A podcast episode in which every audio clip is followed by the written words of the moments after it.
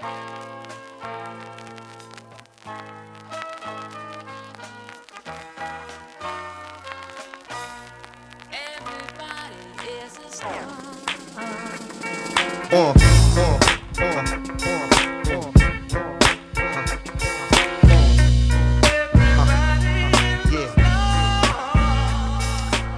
friends. Welcome to Tanked Up, the podcast about video games and beer. I'm one of your hosts, Ben, here with Lucy. I'm not a host, I'm just here every week. Nah, host all the time, mate. Host, host, host, host. and Adel. Hey! Hey. It is episode 230. There's so much stuff that's been going on in the world of gaming, so we're going to crack some beers. We're going to talk all about that. But first, Lucy, how are you? You okay? I'm good, thank you very much for asking. How are you, Ben? Good. I'm very well, thank you. Yeah. Good, good. Busy as always. Uh, Adel, how are you, dude? I'm pretty good. Uh, well, no. I haven't slept well, I and I just free found for out free. minutes before we recorded that I didn't get shortlisted for the job I was longlisted for. Uh, Which was like, wow, That's great, thanks for telling me a day early, uh, right before I have to be exuberant on the internet. Um, but at least, at least I told you. No, True, I mean, they, they would have had to, yeah. Ah, Had- okay. well, Is that because you were long? If you're long listed, they they do Yeah. then have to notify you. Right. Yeah. I've oh. been for interviews and uh, people just didn't say anything. Um, so Yes. yeah, it, it happens, but that, that's a bummer. But hey, It it, is. you, it would have you would have felt even worse if you didn't uh, um, apply. So and now you Oh can yeah, I drink mean to be beers. honest, it was a, That's it, it really helped just getting longlisted. It felt like, oh, I at least am not. I am somewhat. Um, you are qualified. Yeah. yeah. Yes. I am somewhat qualified, To but less employed, qualified than. I was hoping I was supposed to be. No, it's not because you're not as qualified. It's just because they don't they don't know you. It's like if they knew you, Yeah. they would have they'd be like, "Who are these other people?" In the shredder Yeah, of I mean, those uh, applications. Yeah. Yeah, it's one of those things where I thought I had a good shot at an interview, and I think I would interview well, but Mm-hmm. oh well. There is always, The next one. well, there will be another job. Yeah. people Yes, there's always, always need beer teaching as well. Yeah. Mhm. Let's hope there's Um, always beer. Oh. Yes, I'm gonna I'm gonna start off with uh, beer this evening because I've already opened it. Um, I am currently drinking from Pipeline Brewing Company, Forgotten Dreams, a double dry hopped IPA, which is 5.3 percent. That's a lovely can. It's a lovely image. Is that hills yeah. or? Is it what, going sorry? Is that like rolling hills?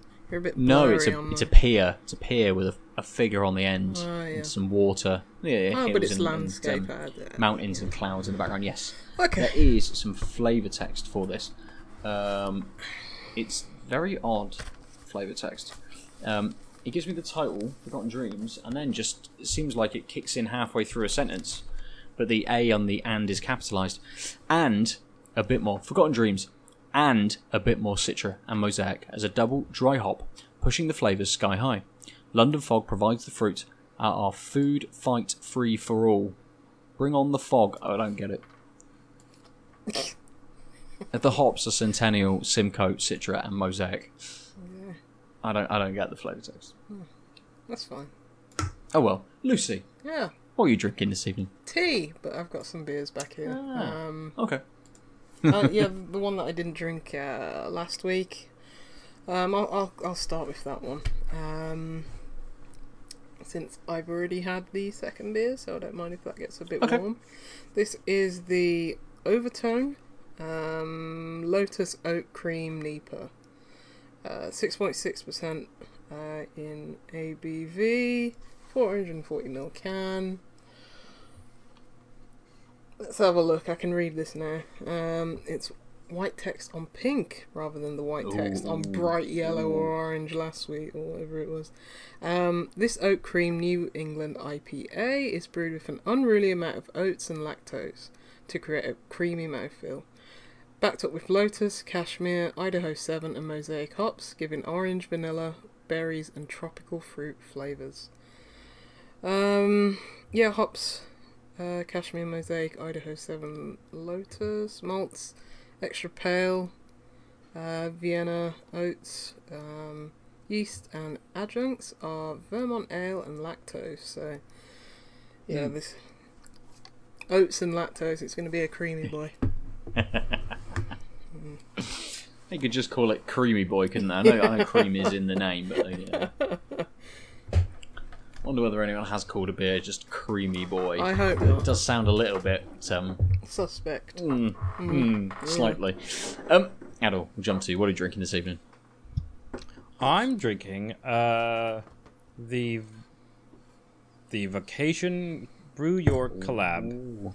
Uh, it is a so uh, it is weaker than the other one, uh, but I was almost gonna have this one second just because it's a chocolate caramel stout, and I thought maybe the sweetness and thickness of the stout might overpower. But I have a feeling the other uh, collaboration stout that I'm gonna have might outweigh it. Um, so it's uh, yeah, Sweet Temptation chocolate caramel stout, six point six percent. Uh, it I mean it's it's a it's a milk stout in that it has lactose in it. Um, Although it, they don't call it a milk stout. Um, right. With sweet notes of chocolate and caramel, this silky smooth, rich, and seductive stout is impossible to resist. We'll see if the flavor text is correct. Can you resist it? Can you? What was the percentage? Six point something again? Six point six. Me and Adil doubling Oh man, up on the definitely can 6.6. smell this the sweet, sickly sweet alcohol stoutiness with caramel just off of cracking it. Mm. Nice. Right. Right. I'll let you know about this one. For a double dry hop type IPA, it does have a good nose to it. It's it, it's not huge, but it is there. Getting a little bit of fruit, but definitely a pininess in the nose coming through, hmm. which is really nice. It's nice to kind of take in a waft of beer and have that kind of bigger feel to it, or at least a, a, a heavier sort of bitterness in there. You'll see it's it's a hazy boy, but it's quite light in colour, um, possibly a little more orange in in colour than the camera is picking up. Um, laces quite nicely around the glass, uh, and it's a lovely flavour. Um, it's very very easy. It does start off with those sort of uh, um, tropical notes, getting a little bit of orange, a little bit of citrus in there, kicking through. Um, it does creep quite quickly into a, a, a pininess. It's not a big pininess. It, it's a little bit more deceptive than the nose kind of um, suggests. Um, it doesn't quite hit you. It flows in very nicely from the from the fruitiness, and it's quite a low, light, piney bitterness. So it eases out as well, um, sort of right at the finish.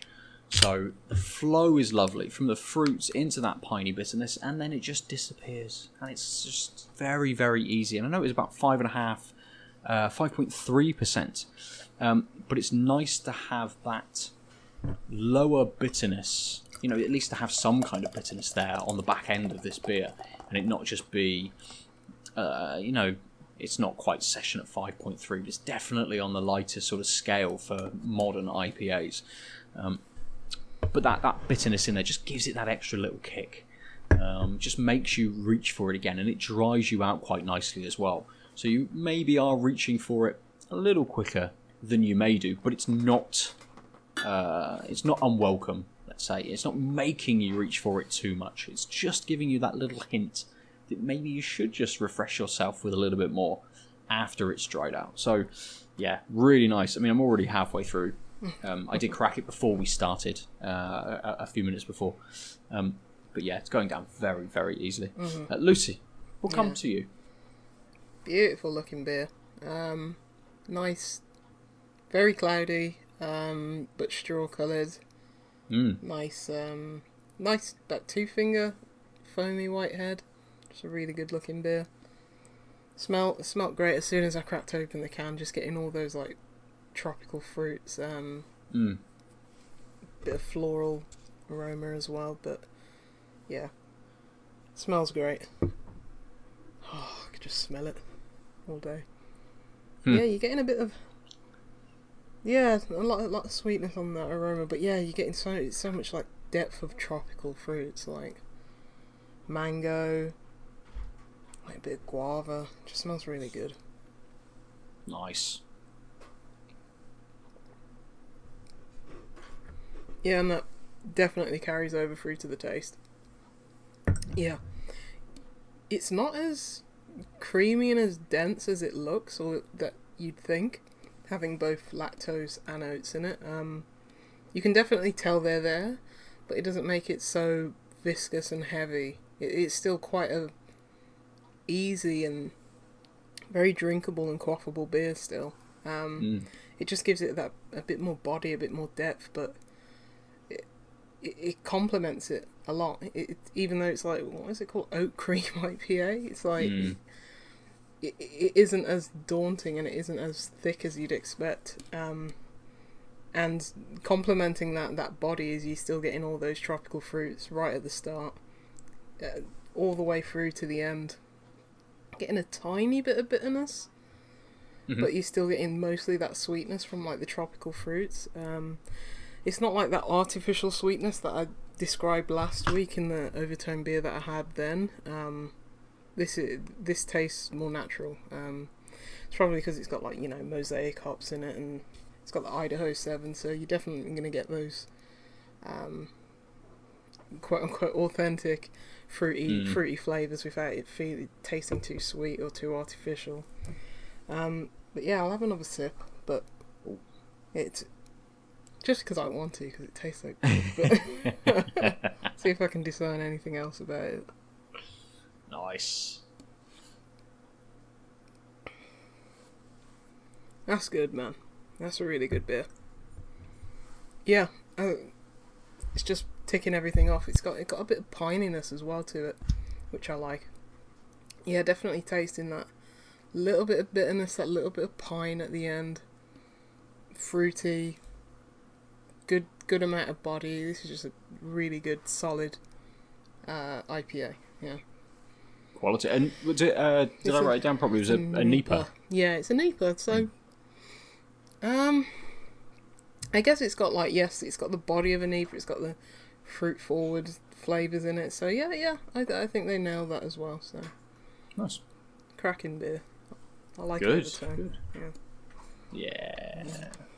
I need to find them more down here. yes, yes. I don't see them very much at all. We can always get a care package sent down, can't we? Or order directly from them, I suppose. Yeah, or I think if you can, possibly. they're they're up in Glasgow, but I think they do like Hmm. um free free shipping. Uh, Nice. everywhere. Okay. I think their beers range about probably about between four and five pounds, uh, or Hmm. four forty mils. So definitely worth it. And I don't know. I, I, yeah, I think it's like free delivery on like some, something cheap, like thirty quid or something like that. Cool. So check Nice. them out. Good. Uh, Adel, Yes. we'll come to you. Oh. Um, it's quite good. Um, the caramel is definitely there on the nose, as I sort of mentioned after I cracked the can. Um, you can see it's it's it's dark and, and thick, very lacing. It's actually, but you can see that although it coats the glass, the um, kind of drops quite quickly. Mm. Maybe you can't because the Yeah, yeah, yeah. Uh, see that? yeah, so it kind of recedes to such that, like, after a shake, you're like, oh, has it been moved? Have I just been holding this for a couple of minutes? Am I that talented? Um, So steady of hand. that's me. Can defy gravity. um, but yeah, so so the nose is quite has is, is sweet, and that sweetness is the alcohol and the caramel, but it, and then uh, sort of uh, not too strong, uh, but that's the main sort of hit, and then there's the, the more stouty characteristics. Um, so just like I said, um, you can tell it's it's it doesn't mouthfeel is quite thin. Um, which is kind of nice given that it's quite a forward taste. Again, it's not like in your face, but it's a very like strong um, taste of um, uh, sort of I would say like sixty percent dark chocolates, like six percent cocoa dark chocolate. So not super dark, but not milk chocolate. Which is I was surprised. I was expecting a little more with the lactose, uh, maybe milk chocolate, and but the, with the caramel. So it's like a dark chocolate and caramel. Um, you know those Lindt balls you can get. Mm, yeah. Yeah. Um, and uh, yeah, and then well, what's really nice is the stouty backbone of it is is very much uh, a roasted stout, roasted malty um, stout. So you're getting so like throughout the whole thing, it's just a little coffee, a little roasted, a little roasted coffee note, and on top of that, it's like, oh yes, this chocolate and this caramel sweetness, um, which I'm I'm surprised. Like I'm surprised how much the and I think maybe just the cocoa, or the cacao rather, uh, how much um, I'm feeling coffee from Yes. the maltiness. Um, it's not like in your face coffeeness, but it's like clearly coffee. If that makes sense. Um, so yeah, so it's really nice. It's quite light. I'm really glad I did do it first because even though it's a chocolate caramel stout, all of those think it has all those things, and it even has like roasted coffee flavors, but it's all dialed down. Mm. So none of it's like whoa. It's not like a stout that knocks you on your ass, but it's a stout that clearly is a stout and has these other tastes, and they're really well balanced. Um, but like this is a stout you could accidentally drink quickly. Yes. Yeah, very just much. so, it's it's because it's so like like this. It's not a thick stout in in like depth of flavor. Like it's not like boisterous, nor nor is it the actual liquid um, very, very thick. So you can just drink it kind of at a at a, strong IPA pace, I would say. I'd agree. I'd agree completely with what you've you've said. Having I've had it before. Yeah, yeah. Um, I I think when I drank it, I'd had a couple of other stouts in the same evening, and I got this like cakey nature Oh. from it as well. So it was, it was it's sort of, uh, and I don't know whether that was kind of the, the roasted or the malts sort of uh, combining with that sweetness at the start to make me feel a bit Yeah. more like chocolate cake or something. But then it eases, yeah, very nicely into those roasted those roasted notes. Yeah. As soon as you said cake, I sort of, I think I immediately felt what you meant. Um, because yeah, that in the beginning of the taste, there is that sweetness, but it does have a bit of the maltiness, and I think the caramelliness, sort of, yeah, it, it's sort of like a. It does have this note note of like a, mm, oh, you don't have those things. There's a a, a f- frozen uh, frosted temptations cake. I can't remember what it's called that uh, you could get in Canada. That's like kind of basically a frozen oil brownie, uh, but it's Right. delicious. But you can't have it not cold. Um, but it's that's what this reminds me of. That sort of um, not insipid, but very like sweet chocolate. Not not like bready cake, but like Mhm. Yes, something else. yes. But still ca- in the cake character territory. Mm. Yeah, yeah. Dense I will cake. find out what that thing is called now. It's gonna bother me. You do that. Uh, Where are we? Where are we going to start this evening? Because I imagine there's lots of games that we want to um, that cover. There's a couple of games that um, we've um, that we played that we can kind of discuss around. There's also the ginormous news um, this week that a small indie studio set of studios and publisher was was bought out by Corpo Number One. So um, where do we want to start? Who wants to throw their hat in the ring? Lucy's the only one wearing a hat, so it's got to be you. ah! Um, Punished. Sorry, I think I picked the audio there. Uh, yeah, I'll start. Um, no problemo. I'm always ready with all the games. Um, Do you want to? Should we start? Should we start with um, rip them off, which I know both of us have, have played. Have you played it? I was Alan? Did you actually get a chance? gonna. I, I did get a chance. I was actually Nice. going to suggest we start with that. Yeah, Cool. Start with that. Uh. Who wants the floor? Um, uh, Shall Does I anyone- I don't mind. go for Um, it. Go for it. Lucy. This is a kind of a strategy puzzle game from dev called uh, Lozange Lab. Is it? Am I getting that right? Yeah, Um, lozenge lab. Yeah, Lozenge. Is it lozenge with an A? I, I assume it's lozenge, like the Like throat the sweet. sweet. Yeah. I thought that was spelled with an A. Anyway, it doesn't matter. Oh, I mean, um, um, it could be they're, they're, they're- lozenge yeah. lab. Yeah, they're a husband and wife team, um, so a very small team. Um, and yes, their game's called Rip Them Off. It is a, as I alluded to, it's sort of puzzle slash strategy game hybrid. Uh, it has this very like mini Metro kind of minimalist art style. Uh, It Mhm. has like this kind of, I- I guess you'd call it like Bauhaus or Swiss design kind of look to it. Very very interesting art to it. Um, Yeah, it's it, it's got this kind of it, it, it's not quite abstract, yeah. um, but it, it, it does take some very kind of clean lines and then skew them um, a lot. So um, by that you're looking at a, a set of buildings and streets essentially. So there's a lot of very straight lines in this. Yeah, and the um, the conceit of the game is to rip them off. It is a game about it's a capitalism about getting as much money out of shoppers, high street shop, shoppers as you can. Um, by you have these each street, each level is like a single single screen level. I think there's about maybe ten. I think I got through about Yeah. six or seven of them um, before today. Uh, and yeah, single screen levels. Uh, each has like a row of shops, um, so like a little high street, and you have all these like little. They call them. Is it is it dupes? D U P E S. Yeah. Um, I always want to say like rubes or derps or something Yeah. like that. uh, dupes, uh, who are just basically the shoppers, the people, the um, the people of the, of this fictionalized city where yes, it's not even fictionalized because yeah, most cities are just run by capitalists and they want to screw you over. So Oh yeah.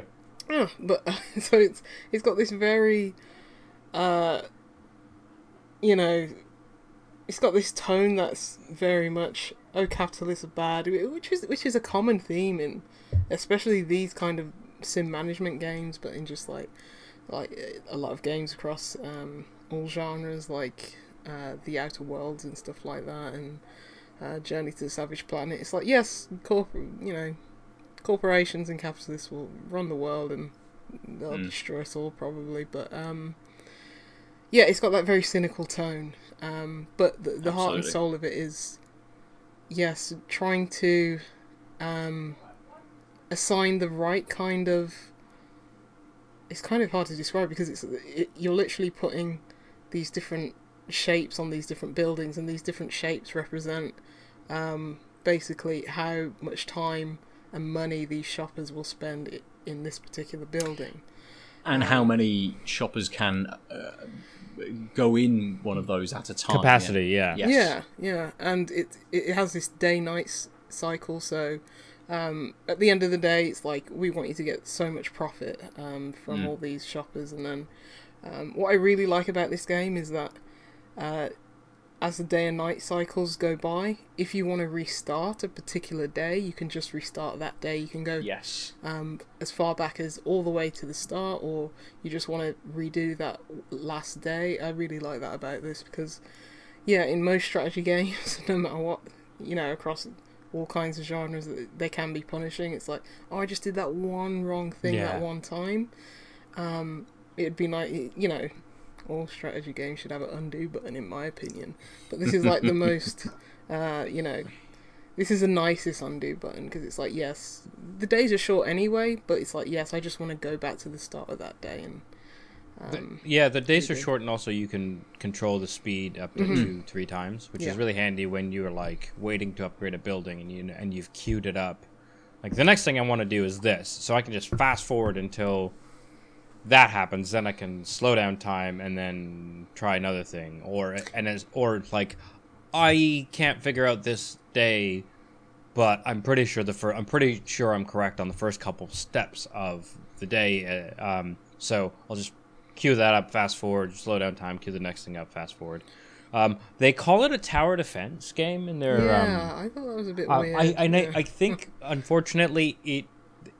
I think they're right, and I think Yeah. that's definitely their motivation. Like there, there are tower defense mechanics, right? Because you're having waves of things coming in, and you have to pick the right building to Mm-hmm. deal with them, and then you have to deal with the waves of the things to pass the buildings. It's clearly strategically their backbone is tower defense, but unfortunately, your like game mechanic, gameplay inspiration isn't what you want to like tell the consumer Mm-hmm. the game is. I think that's a kind of a misstep there because it's so it, it just doesn't feel like one until you really start to think about it. But most people don't sit there thinking about why did they call it a tower defense game? They think I fucking bought a tower defense game. What the hell is this? right? Like, Yeah. or even worse. Oh, this seems cool. The video seems cool. Oh, it's a tower defense game. Adele doesn't like tower defense games.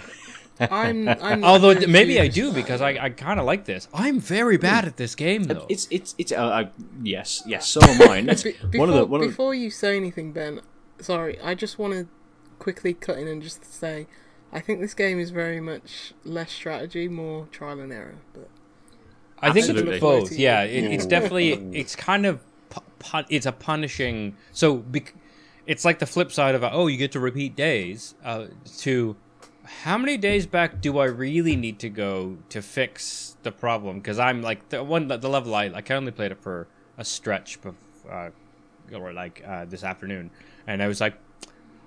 It's a five day stretch on this level, and I couldn't figure it out. The best I got was ninety two percent of what I, the goal is. Right, each level has a, a after X number of days, you you have to make some, a certain amount of money, and I was like ninety two percent. And then when I did what I thought, like when I was going through iterations, when I did what I thought I did to get ninety two percent, I got eighty eight, and I was like, ah, fuck. like now my memory's failing me. I don't know. I took I'm never screenshots. gonna break ninety. I, I play on. I've, I've been playing it on iPad. and I took screenshots because I was like, "What did I do? I'm pretty sure that's right. Let me take a screenshot so That's I can very remember smart, about especially- five minutes yeah. ago. 'Cause my memory's dead. But what do you? yeah because were i mean so, so one of the things that um frustrated me was yeah and uh, he's like i was i was pretty sure i had the days one through three right but i was like maybe i can optimize like when i hit 92% I'm like oh maybe i just didn't optimize. Like i passed the so this level I can't remember what it's called but it starts with like three days and you pass it. And you're like yeah and they're like now we're adding two more days and doubling the money you need to make. It's like oh maybe i need to do better on day three than i than i did before. Mm-hmm. So i went back but then i misremembered what I did and made less money. And then I was like, ah, now my starting point is lower for days four and five until I figure out what I, I just like lost the good run of days one through three Yeah. because there's no way of tracking that. It's just like gone. And it's, and so then it's like, oh, great. So now I have to, do I go back to day two, two and try and figure out what, oh no, what have I done? it's it, it's a funny sort of um, set of instructions that it makes you uh, undertake. It's um, it, it's it's funny in the way that it kind of has that very quick reset sort of element as well, and, and the idea that it is much more of a trial and error thing. But I I can't quite work out yet whether there is one solution to each of the maps Right. because very much as I was doing this sort of trial and error thing, I'm like, right, I know that if I put this um, set of shapes, which is what denotes the different shop, if I put this set of shapes here, I know that I'm going to get every single person that comes in. The, Yeah. the, the speed at which the people come in this way is different to the speed in which the people come across the other way.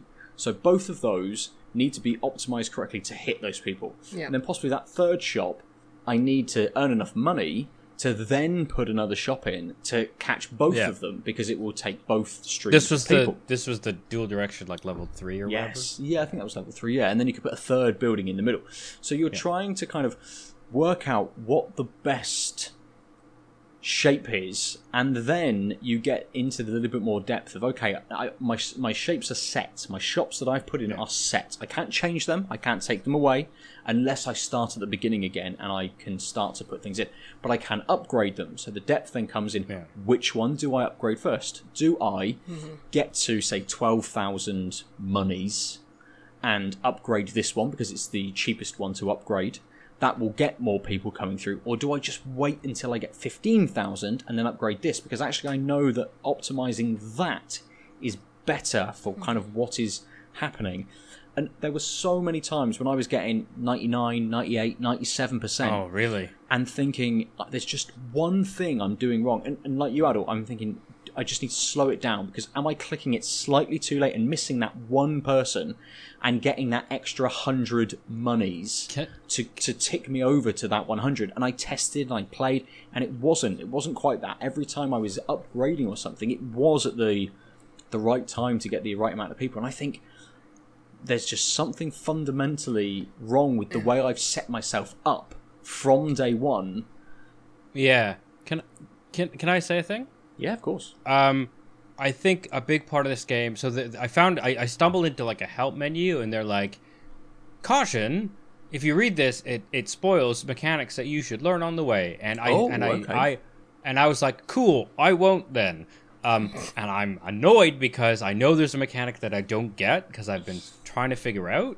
Um, but it, they clearly very much want you to figure things out by like in your trial and error also like learn what the different loops and, and mechanics are. For example um it was that level with the like two tracks the, the bottom one goes faster than the top one and then um and then the, we've passed that it gives you the building in the middle right? That level.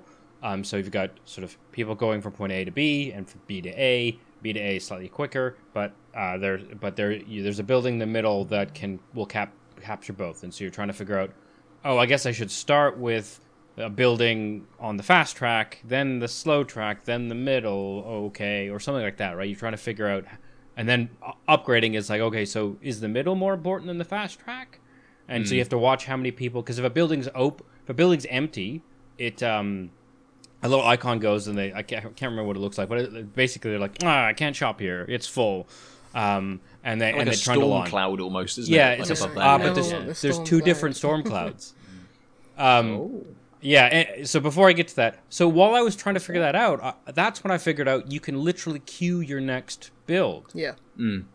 So, like Ben, you were saying, oh, maybe you I, maybe slow I'm down not upgrading quick enough. do the thing. You So can- you you do, you click the thing when you don't have the money, and you try and buy it, and it says no, and you try and buy it again, and then a little clock Yeah. appears, and it puts it in the bottom right corner saying this upgrade is queued, and you can only queue one upgrade, Oh, I didn't and that means that. as soon as you make I six didn't know thousand, you that buy the either. six thousand yeah. one. I didn't know that either Yeah. for a while, and that's sort of a little gripe I have with this game. Like the tutorialization could have been better.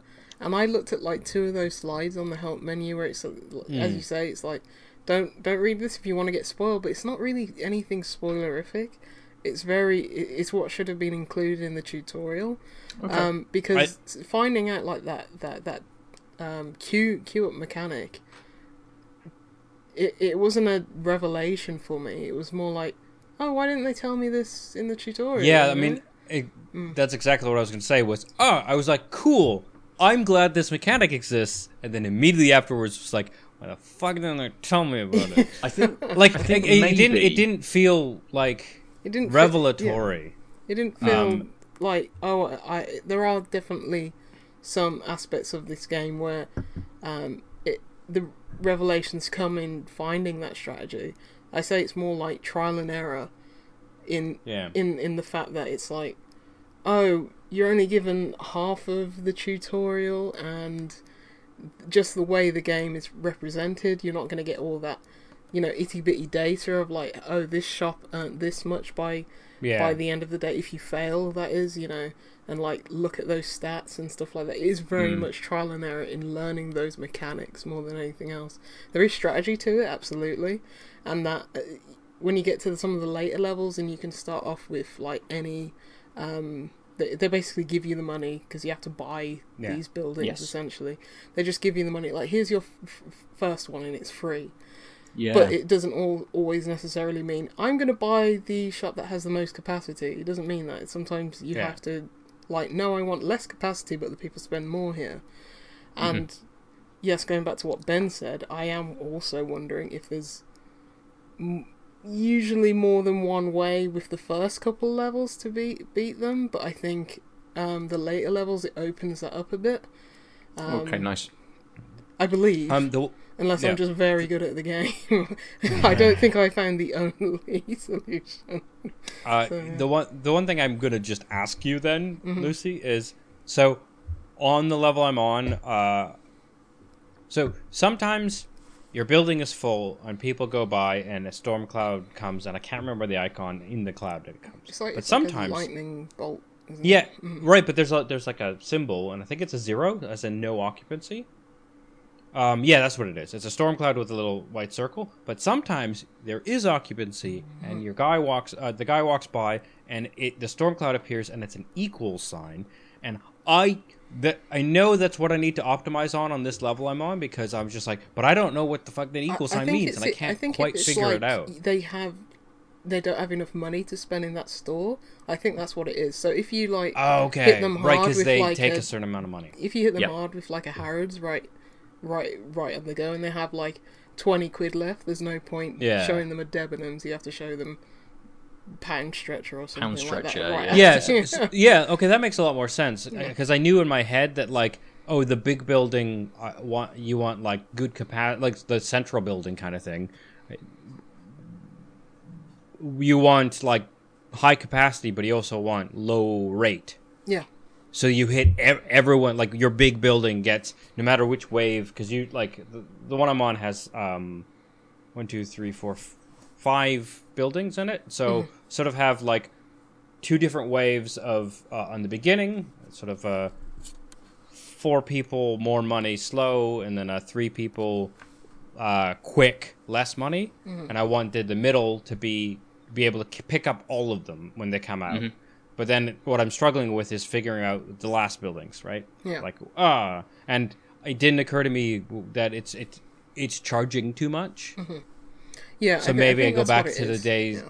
Yeah. So so then maybe that one needs to be because I passed the first three days putting uh si- like the cheapest building type on the far end, and maybe I need to change that to Yeah. uh, a quicker one just so that I don't lose people once I start hitting them in the middle.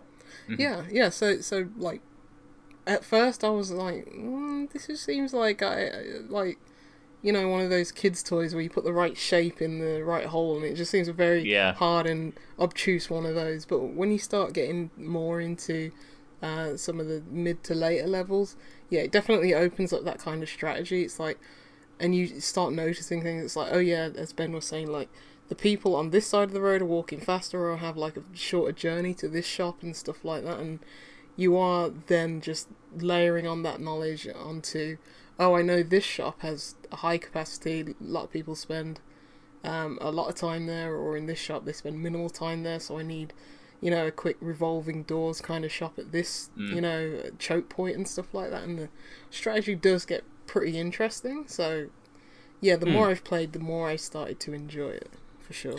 and it, it's quite forgiving as well in the sense that on some of those levels where you um, where it expands so you, you, you have to hit a, a goal by three days or, or two days and then it expands and, and basically says here is the, the, the next difficulty for this level um, it doesn't then lock away the next level from you you only have to hit that first goal without then having to do the harder um, uh, goals for that level. Oh, before I'm so being bad able at to that move though. on. So uh, yes, I, I'm. I tried uh, as much as possible to. I, I can't remember whether it was the first one where it it jumps up to five days, and I think I banged my head several, if not tens of times against it, and they went, "Nope, coming out of this." So stopped playing, went and did something else, came back, and they're like, "Oh, I could just go to the next level. Maybe I will." so I did. Yeah, yeah, I, I, I, I like that because, yeah, with games like these, you can become immensely frustrated. Um, Mm. I still remember one of the ones in Mini Metro. Was it uh, Saint Petersburg or something? It, it, it still haunts my dreams. Where you have to like, you know, you have to do that level to progress to the next one. But no, after after a while, yeah, you just open all the levels. So I think all the levels are open to me at this point, and it's like, yeah, hmm. I can just do the first couple days and just complete that, or yeah, on one of them I definitely did like the five days or something like that. So and and felt like yeah, I've got a good grasp on this, but the one before I absolutely didn't. So I was like, I'll just move on. But yeah, you can Yeah. get your fill as much as you want, um, which is good. Absolutely, and going back to the the idea that this um, uh, kind of some of the tutorial steps are sort of hidden away behind a menu, um, which kind of uh, uh, um, oh, not begrudge you. What's the word I'm looking It for? They kind of discourages you. It discourages you. Yes, discourages you from looking through them. I wonder, and it would be good to know if that is a design choice because of this, um, like corporate aesthetic that it has to it. You know, it, it, it it's like no, you failed. Sorry, you're out. and Yeah. then you know you try again. Um, but the whole idea is you are someone employed by a corporation having to design this, and if you fail, you lost your job. So whether there is this aesthetic behind the whole thing as well, you know, it's abstract a little bit in its kind of gameplay. It's abstract a little bit in its um, in its aesthetic design as well. And again, whether it's abstract in the way that it sort of presents its rules to you, um, I mean, it might just be bad design. It, I- with I them think- Hmm. hiding it away, but uh, maybe not. Maybe there is a little bit more to it. I mean, I think that it's definitely on purpose. I don't know if it's as successful as what they want, but I, because I, feel like what they want is, oh, there's this like rules meta that you have to figure out, and you will enjoy figuring it out. Sure. Uh, and I think they missed the mark there because all three of us are like, eh. and of the rules that we have figured out, it's like, kind of wouldn't mind if you. I don't want you ne- need you to give me a like a legend, right? A key that says this icon means this, but like, I get that. I think you're right that there is this like commentary thing of the tutorial is like dead easy. It's like you click on this, you win. Yeah. So that's why I think like they they're trying to make a point about it, but it kind of fails on the game aspect. Sure. Because what I end up feeling is that the gameplay loop of just bashing my head in. So, so the gameplay loop is repetition, which is fine, right? Totally. Yeah. And it's designed well on this is the loop. You, you trial and error, uh, and that Good helps you strategy, figure yeah, out yeah.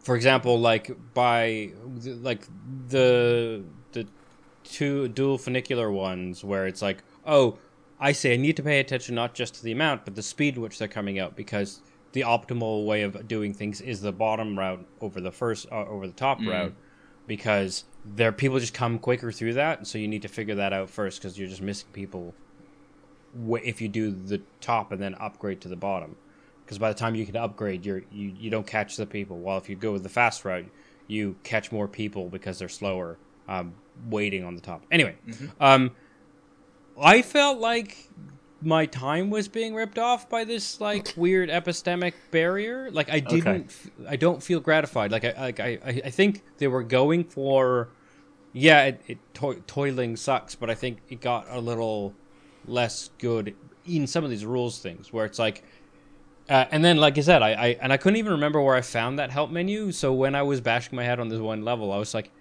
okay maybe we'll just check that. Oh fuck where where was that? Because i didn't it, it also the help menu that they're discouraging you from wasn't like i stumbled upon it. And when i chose not to follow through i didn't like write down hey that help menu is here. And then later on like wait where was that help menu? Well they didn't want me to use it anyway. I won't really struggle to look for it but now i'm just getting frustrated because because i didn't make the the connection of oh this place is expensive and that that i, I As I figured say, out I'm still was not even sure if that's correct. That's just kind of what I, mean, drew from i i, I think the, it people being like because fully grey and like all washed out. Yeah, I was going to so- say because so Yeah. wh- what happens is all the people start black, and then as they go to shops, they they turn like it's like they take they turn from the top down in chunks into gray silhouette. So Mm-hmm. they like so you can see how much they they they money they have coming into a into a shop. And as soon as you said that, I'm like, yeah. All my mental picture of all the ones that with that icon is it's like up to their ankles. That's it, Yeah. and that all those guys just reject the shop over and over. I couldn't figure that out on my on my own, and I couldn't find I, I the help menu wasn't even a, a place I could jump to because it wasn't clear, and because the first time I went there, they're like, "Don't fucking use this." um, Yeah. like it, like it, and so instead, I just like the repetition loop was me not doing the connection that the the, level design wanted me to. Yeah, I, th- I think the biggest problem with this game is probably just the onboarding. Um, if they had those tutorials front and center, and then subsequently you are not starting to bash your head against the wall and fight against the mechanics that you're unaware of in the first couple levels and you understood that right from the get go, I think you'd probably have a better experience with it. Um, because I've enjoyed kind of figuring that stuff out, but not as much. uh, But that's in that pales in comparison to the frustration that I had first of all. Like, I want to know how to, you know, I want to learn the strategy. Maybe there's a side of this game I think there probably is where you can get like an Excel spreadsheet and a calculator, and then start making those strategies and figuring out, you know, all these different um, permutations and which building can go where and stuff like that. I'm sure there's probably that depth to it, and I am just starting to scratch the surface on that little bit of strategy and depth. Um, And you know, some of the levels are designed well around that. You know, the different channels and different choke points and stuff like that. So the last couple levels, I I've started to enjoy myself. I'm just thinking, why couldn't I have had this experience Mm. from the get. from the get go?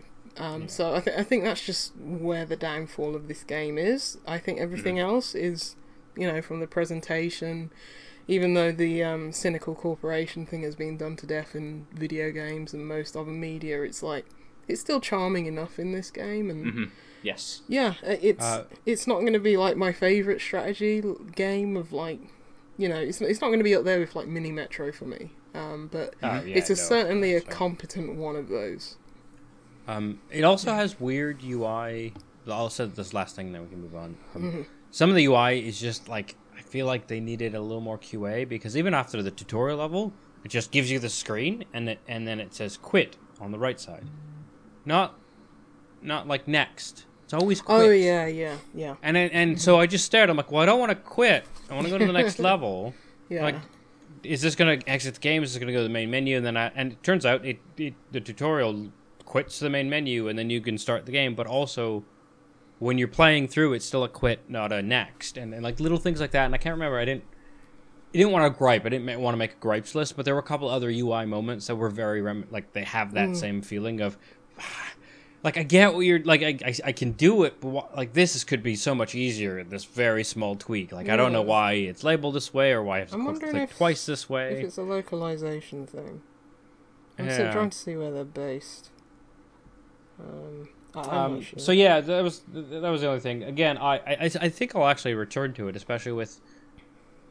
If only to beat that one level, right? Like, which is what which is what you want, right? Is like Yeah, absolutely. ah, because you know, as soon as I beat that level, I'm gonna try the next one, and then Yep. I'll be stuck in that loop. That's exactly what Mhm. you want. But like the the frustration, etc., is like if it takes me if this piece of knowledge doesn't get me to you know two, three, four tries getting that level. Even if I get that level, I won't even try the next one. Like that's my worries because of that frustration. Um, yeah, they're, they're based in they're based Balance. in France, so I don't know if that's a like localization Mm. thing. Um, uh, or yeah, I, I, I, as I say, like go back, read the tutorials, and see if you find any that depth of strategy that you may want. I know you don't like tower defense games, but this isn't exactly one of those. But yeah, I, I'd give the next few levels a try and see if you're yeah, finding I- that I'm enjoyment that. I started to. So. Yeah, nice, good. Let's rip them off. Uh, let's move on to something else. Lucy, I know there's another game that you'd like to talk about uh, this evening. There is indeed. Paper Mario. No, I finished Paper Mario. um, as me and- Origami King one. yes, the Origami King. As me and Adel were talking about offline, didn't get the best reviews. Um, I think that's from people who like that series. I've never played a Paper Mario game, and um, I don't care too much for RPGs anyway. So this was just very much a Unless puzzle. rocket propelled grenades. True. Yes, we like those kinds of RPGs, but uh, what was I gonna say? Sorry, I totally. No, no, no, it's Uh, fine. I I should be used to it now. I should just be able to keep on rolling. Just roll Um, through. yeah. yeah, um, You're not really into RPGs, but you yeah, enjoyed. It, it's just like a puzzle adventure game, um, which I very much enjoyed. It, the art's great. It's it's very charming. It's delightful. It's got that papercraft aesthetic, like you know, all Paper Mario's, and Yeah. um, yeah, it was. It had some heartfelt moments, some some moments that were genuinely like scary, and it is a really really funny game, and it's nice to see Nintendo like off a leash and being you know like doing weird stuff with that property and like everything in the Mushroom Kingdom. So yeah, really enjoyed it. Um, You started this a little while ago as well. Yeah, You know, I, I seem to remember we did have a conversation about your kind of your initial thoughts uh, on it, and that must have been a it was mm, more than a month ago, right? Two months ago, yeah. I, I- I've been taking it slow because I think a lot of people said that um, there's too many like battles in it, and it, it, it's it's probably like a twenty over twenty hour game. It's it's one of those classics. It's like, oh, we got to do this, and it's like, oh no, but we have to do several other things to be able to do this thing, even though it's right in front of us. So, yeah, I, I took it slow. I took I took um some time off it and stuff like that. So yeah, I, I really enjoyed it in the end. Good. Um, yes, the game that I wanted to talk about, other than Rip Yeah. This week. No, sorry, you used your you used your game talking about Ticket Up with saying you didn't want to talk about Paper Mario. So sorry. I wouldn't have talked about it unless I had finished it today. And I finished it. I was that was a really nice experience. It's Mm. happy, you know. We need happy things in the world right now. So, Eh, um, So so what Yes. was the game? He he says because he was being a dick. that game is called Pendragon, which is the newest game. It came out today. As re- day of recording is Tuesday, uh, twenty second September. Yep. Um, yeah, it's from Inkle. Ron? What's that? A pen. Oh, sorry, y- y- you're a bit blurry. So I was like, It's like fine. a pregnancy. I was test being something? dumb, Um, and you were you weren't looking, so I was like, oh, I can make the pen fly, and it's that's fine because it won't derail Lucy. And then at like mid mid hop, you're like, what the fuck is Adel doing? And like, ah, I mistimed that. My point was to be dumb for anyone who's watching, but not to actually derail things. no worries. You're, you're Anyway, forgiven. Pendragon. Yeah. Yeah. Pendragon. Inkle game. Inkle, who have been known to uh, make very story heavy, story rich games. Mhm. 80 Days. Heaven's Ah, Vault. right then. I still want to, really want to play. Apparently, it's coming to Switch. Oh. I'm just waiting for it to because it's it, it's on PC, but Mhm. that's a sit down with a cup of tea in your bed Hmm.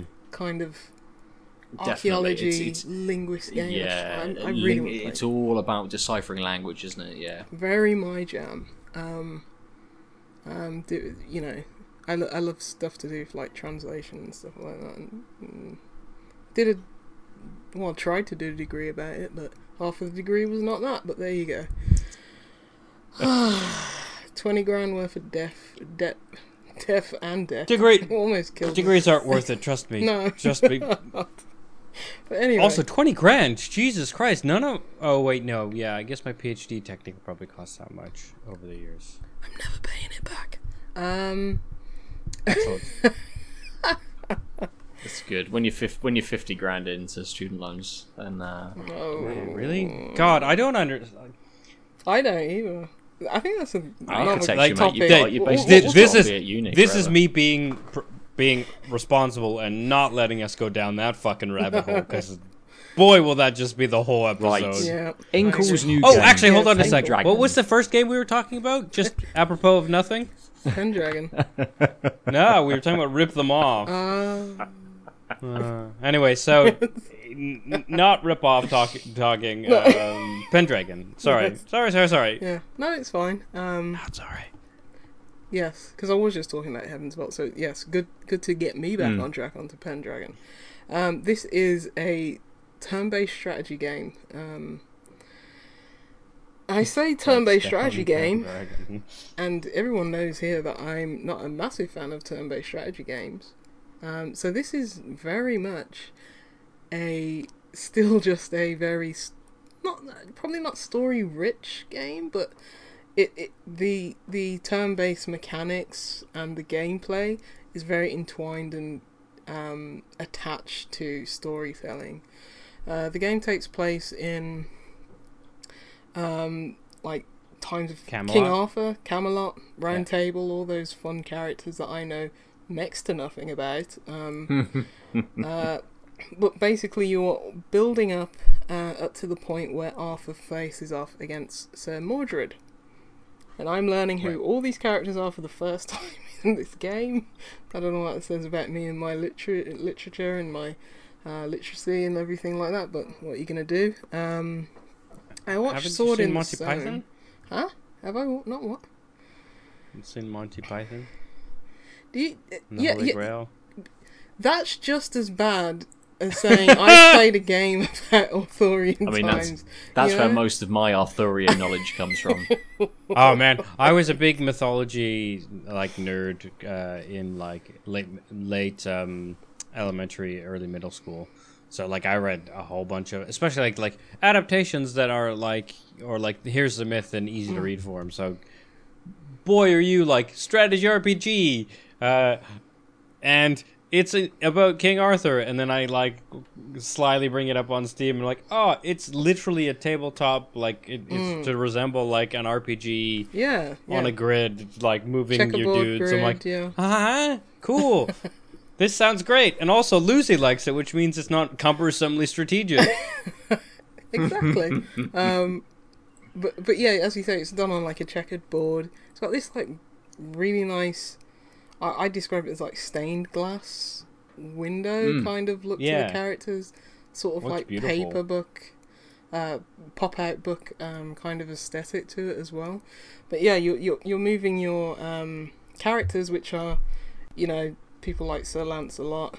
Um, do any of these names ring a bell to you? Like Sir yeah, Fay like and stuff like that? Guinevere and Guinevere, yeah, and stuff like that. Um, the classic characters, yeah. Um, you start off with Guinevere and Sir Lancelot as your first characters that you can choose from, and along the way uh, to Camlann, you're basically recruiting other people, um, fighting against uh, Sir Mordred's knights and.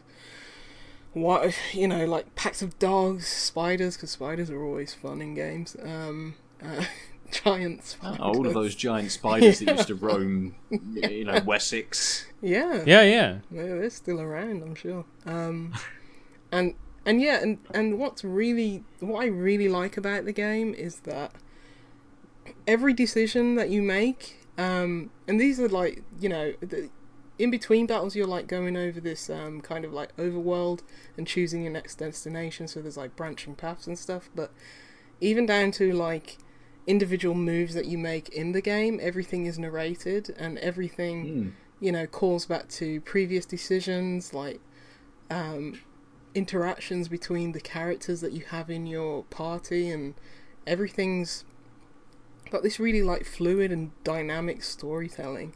Like Hmm.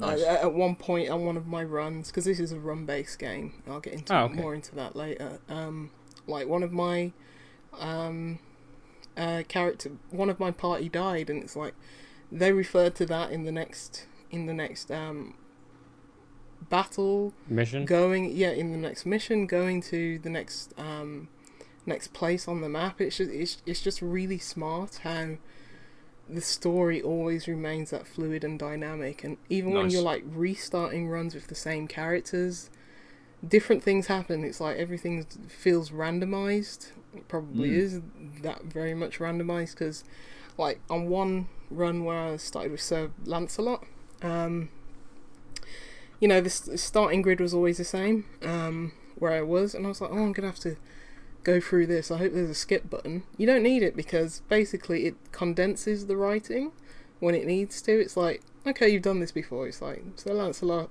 arrives at this brook and then he carries on his way. And um, on one of the occasions, it's like, oh, I just want to, you know, go through this, but it's like, oh no, the person who, who, the scholar who, you know, rode rode um, his boat with Sir Lancelot in him. He became my party that time, but the last time he wasn't. So it's um, as I say, it, it's it's got all these randomized events. You meet, you know, different characters in the round table at different junctures in the story. It's it each run probably takes about an probably about an hour. Um, Okay. quite honestly, you can extend that time by going to more places before you go reach Camlann. Um, but yeah, and I, I've played this. I, I've probably done several runs at this point, and at no point did it ever feel repetitive. Did it ever feel boring? I'm Nice. still unlocking new characters, new stories, new um, interactions and stuff like that. Good, good. So yeah, it's it's it's it's something that on paper I wouldn't like a run-based Mhm. turn-based strategy, but it's it, it it's it really blends those kind of storytelling and and its gameplay well together. I don't think I think it's greater than the sum of its parts. I don't think the strategy is. I'll get more into the strategy for a bit because I should really describe that. But I don't think the strategy is, has that much depth to be that on its own, and I don't think the Mm. story is that compelling on its own. But together, it, it, it's a really interesting mix. You were going to say something, Ben. Do you want to? I was. I was going to say, what made you pick this up? With it being a strategy game, Arthurian sort of legend, not something that you're into.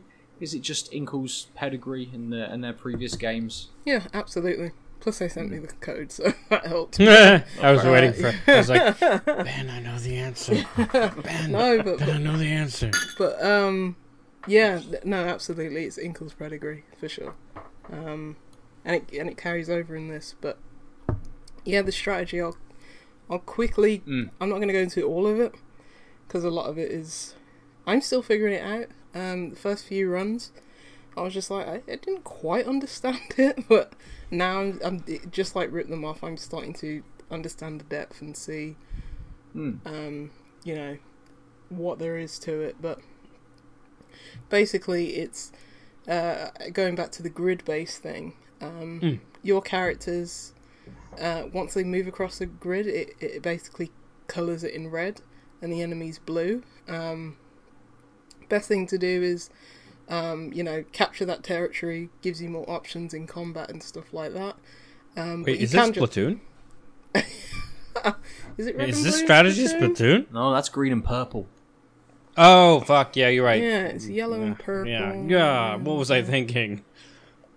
But like, Well, I mean, or but, so, so sorry, I didn't mean to. I mean, I meant to interrupt you, but like, so, um, are you move? Can I just ask for more Mm-hmm. clarification? Are you moving before combat or like during combat, and that means that certain squares are better for you? Like, I'm just, I get that touching a square changes a color. I'm just not. If you could just Mm-hmm. Yeah. say a little more about like what that means. It depends because um, there are two different stances. There's like linear stance and diagonal stance. Um, a lot of the combat, in particular, depends on which stance you're in. Um, But then you are. It, it, I think it's diagonal stance. I could be getting this absolutely wrong. I think it's diagonal stance you have to be in to attack usually, but Oh, you, each character. Um, your diff- pawns. Yes, we're, we're pawns. Sorry. Yeah, basically pawns. Yeah. Um. But but you do start getting like oh more more um moves. Like now I'm basically a queen or a rook. I can move across a large number of um Squares. squares and attack at the end, or I can attack even when I'm in linear stance, when I'm not in diagonal stance and stuff like that. So yeah, you start unlocking things. So it you can um, recover or take over territory from the beginning whilst attacking, or just whilst moving across the grid, and you can get to the other side of the grid and just invade everybody and do it that way. You can have like a peaceful run, but it definitely takes a while to unlock those. You need you need several um, combat scenarios usually to unlock more combat for for your own characters, more moves for your own characters. Right. So going straight to Camlann is never a great idea because you got all these characters and it's like they have no no attacks, no decent combat attacks. That would help you. So yeah, today I defeated Sir Mordred for the first time. Oh. felt good. Nice. Okay. Because I so started you're to done. uh, I'm on, I'm done on that run, but then I started up a new run like straight after because I was like, I, I, there's more characters to see. I want to start Okay. learning Nice, Okay. the the, the So strategy a bit more and the mechanics. And it, and it it's held you in, in going back and wanting to discover that and, and look at that more. And the writing is is good enough that you've thought, well, yes, I have finished this, but I want to explore Yeah. everything. I want to see these other characters. I want to know what's happening on sort of the wider story and, and with everybody else. So that's Yeah. a, a, a testament to it, really. That yes, it was quick to get through, and you know, I, quick being very objective there. um, Quick for most run was things. Yeah. yes, yes, but that it has you going sort of straight back in. Yeah. Um, the last thing I'll say about it is, yeah, it'll take you take you a while to understand that strategy, and then what I think is really smart is that only on like successful runs or runs to it, I think you really get close to the ending. You'll start to unlock new difficulties. Um, So Hmm. it's like assuming that it's like okay, you, you you've bested Sir Mordred and his knights. You you're starting to grasp these mechanics. Try a harder difficulty and stuff like that. Okay, so- nice. Yeah. Um, there's a whole morale system which uh, it's probably getting into the weeds a bit, but um, you know, if you if you if you skip too many turns by just holding your position, or you know, it's got a day night cycle. If you don't feed your um, party, they'll lose morale and stuff like that. And morale is basically the juice that you need to do some of these combat moves. Um, so it's always best to Ah, keep morale. so, like, up, so- when you unlock new new moves, their morale is Yeah. like the currency for them. Yeah, you need like Your action free points or whatever. or whatever. Yeah, action point. Yeah, absolutely. But yeah, that's Man, it. did Did you ever it's- it's play?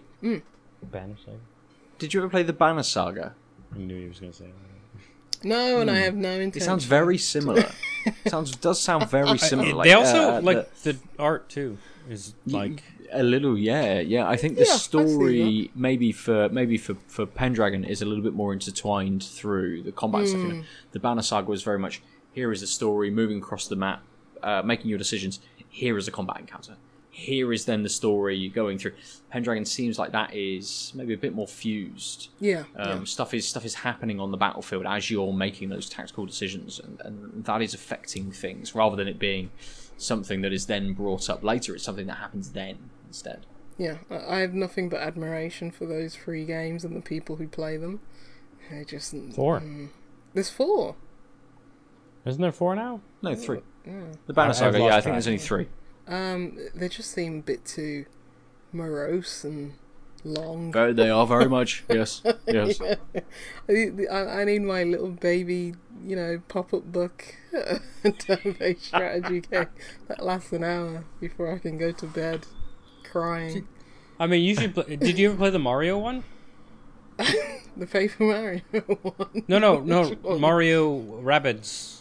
No. Yeah, you, It's- talk, you it's- talked about it, didn't you? I Adam? talked about it, Yeah.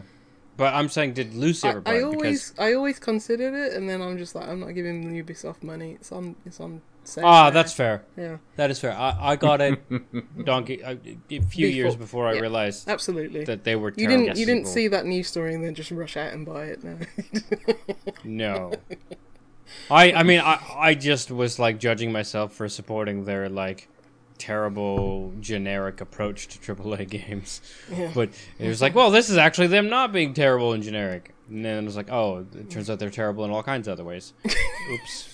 I played it at EGX and it kicked my ass. So um, I was like, this is even though this has the baby aesthetic on the baby platform.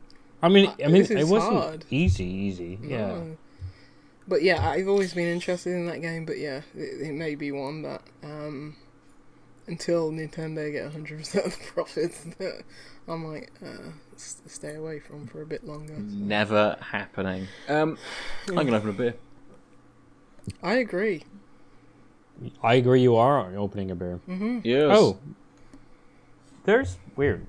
There on the aftertaste of this um, chocolate stout, I got a hint of something, and I don't know where it's coming from.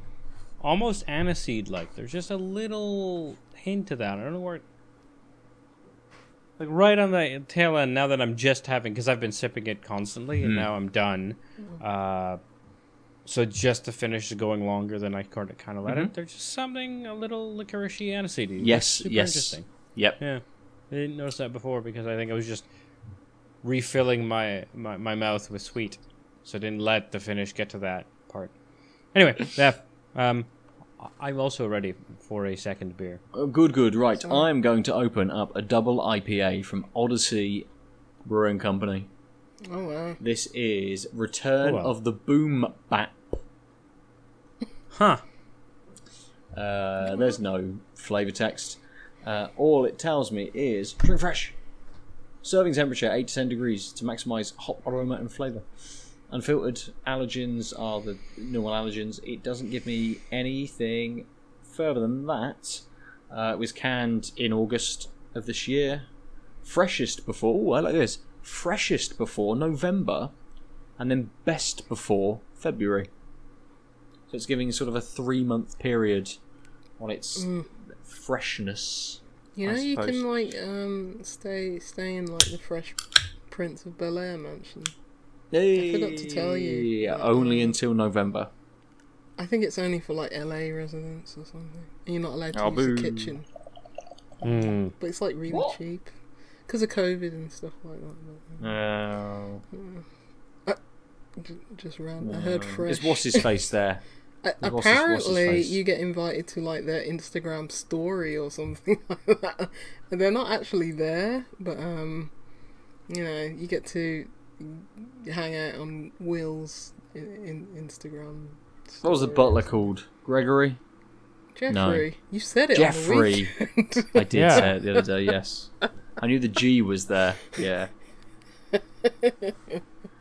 That's what you want. You want to be able to bowl up to the mansion, chill out for an afternoon, just get served by Jeffrey. yeah, That's what you need. But I don't think Yeah. anyone's there, sadly. You don't have a kitchen, so I don't know what you're gonna do. It'd be like you stay the night, and that's it. Well, I'm, you I'm. I'm pretty sure the actor who played Jeffrey's got much better things to do. I don't think he does. I don't think he's done fuck all since. He can retire on that, surely. Oh no, I, I think he imagine- oh, probably yeah. did retire because Yeah. that, that show's been in syndication.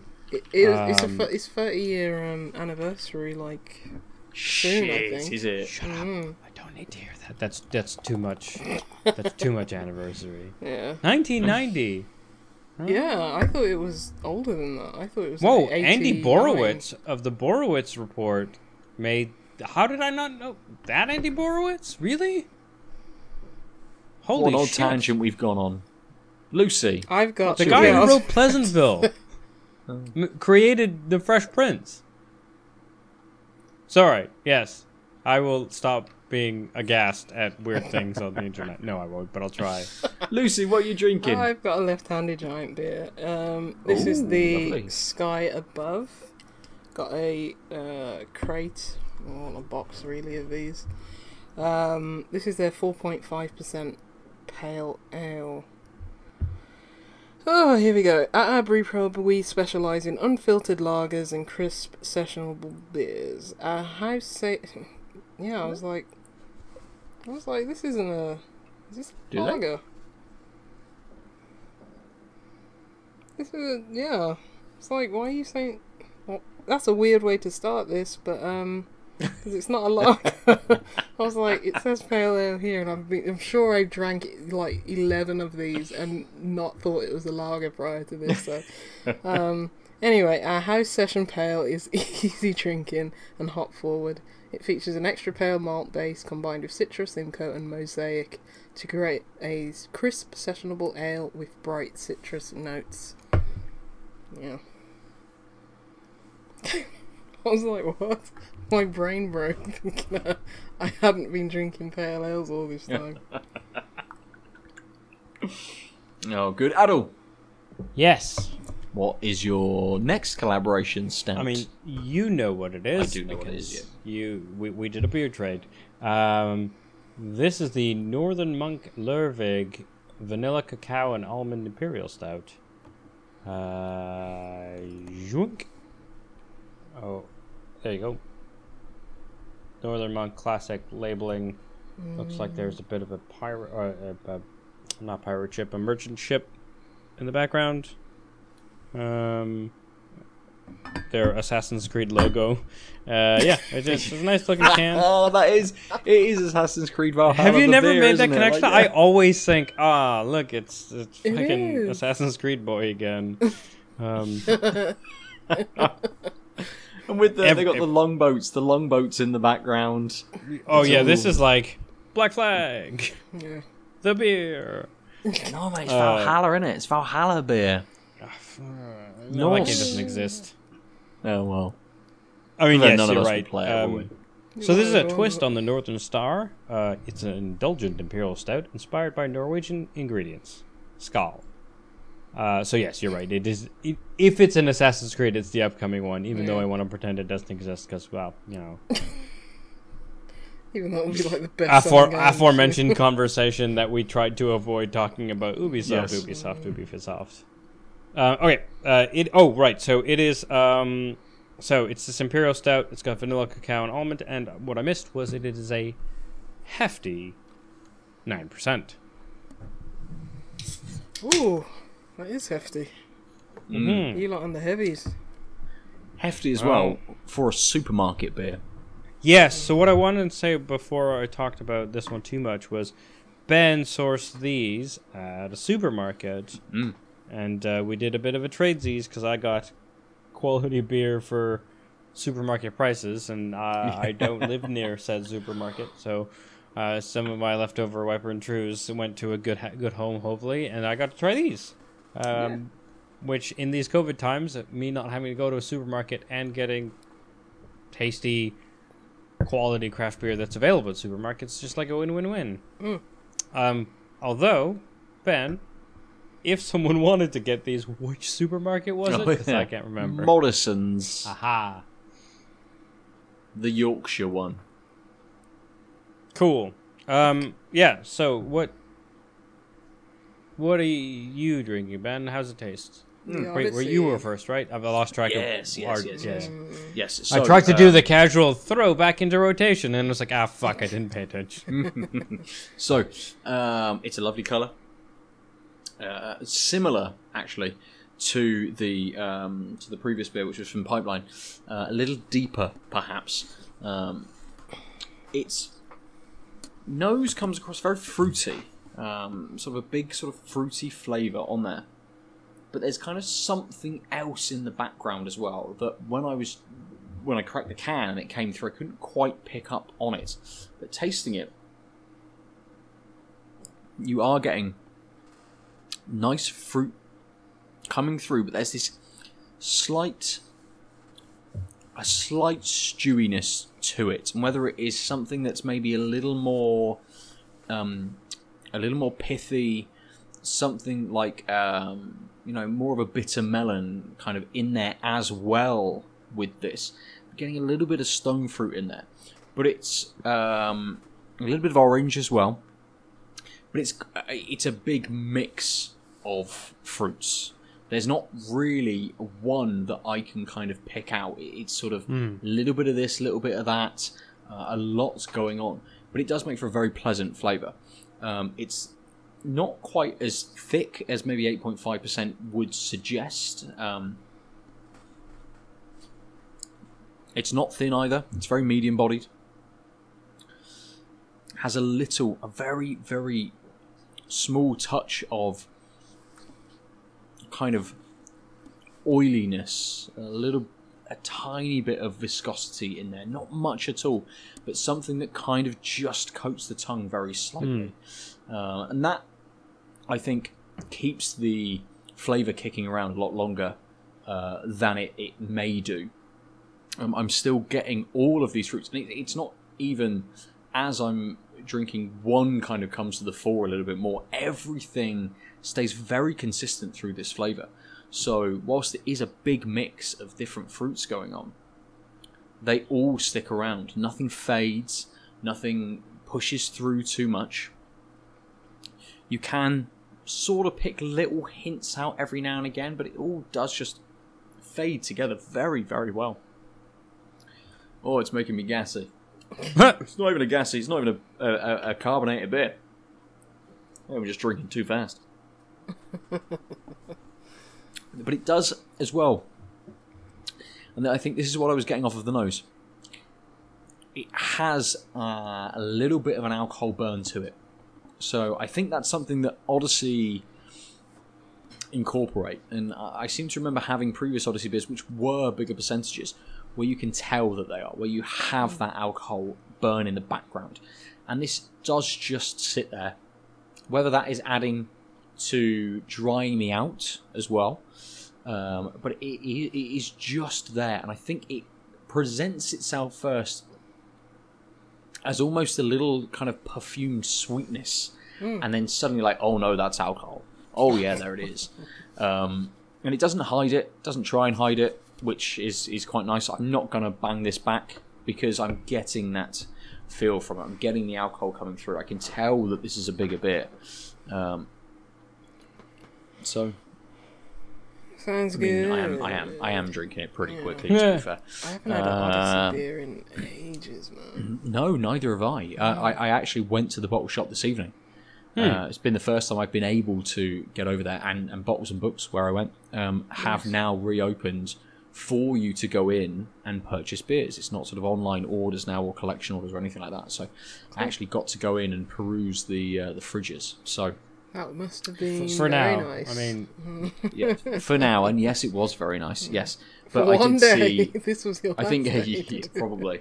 I did. I did see a kind of that was all I saw. Um, The skull. sticking out Yeah. from the thing. And I Yeah. went, oh, it's from Odyssey. I'll have one of those. Yes. Um, so, Lucy, Yeah. Uh, how is the uh, sky above? Even though it isn't a lager, it doesn't look like one. It is completely clear. Yeah, maybe a little bit of haze, but yeah. Um, very, very light straw coloured. Um, nice, you know, white. Probably half a finger, white head. Nice. Tiny, isn't it? Tiny head on that. Yeah. Bit bubbly, but yeah. Um. You, you're not really getting much on the aroma. Maybe a little bit Mm. of,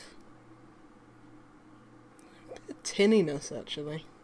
It's not got a great smell.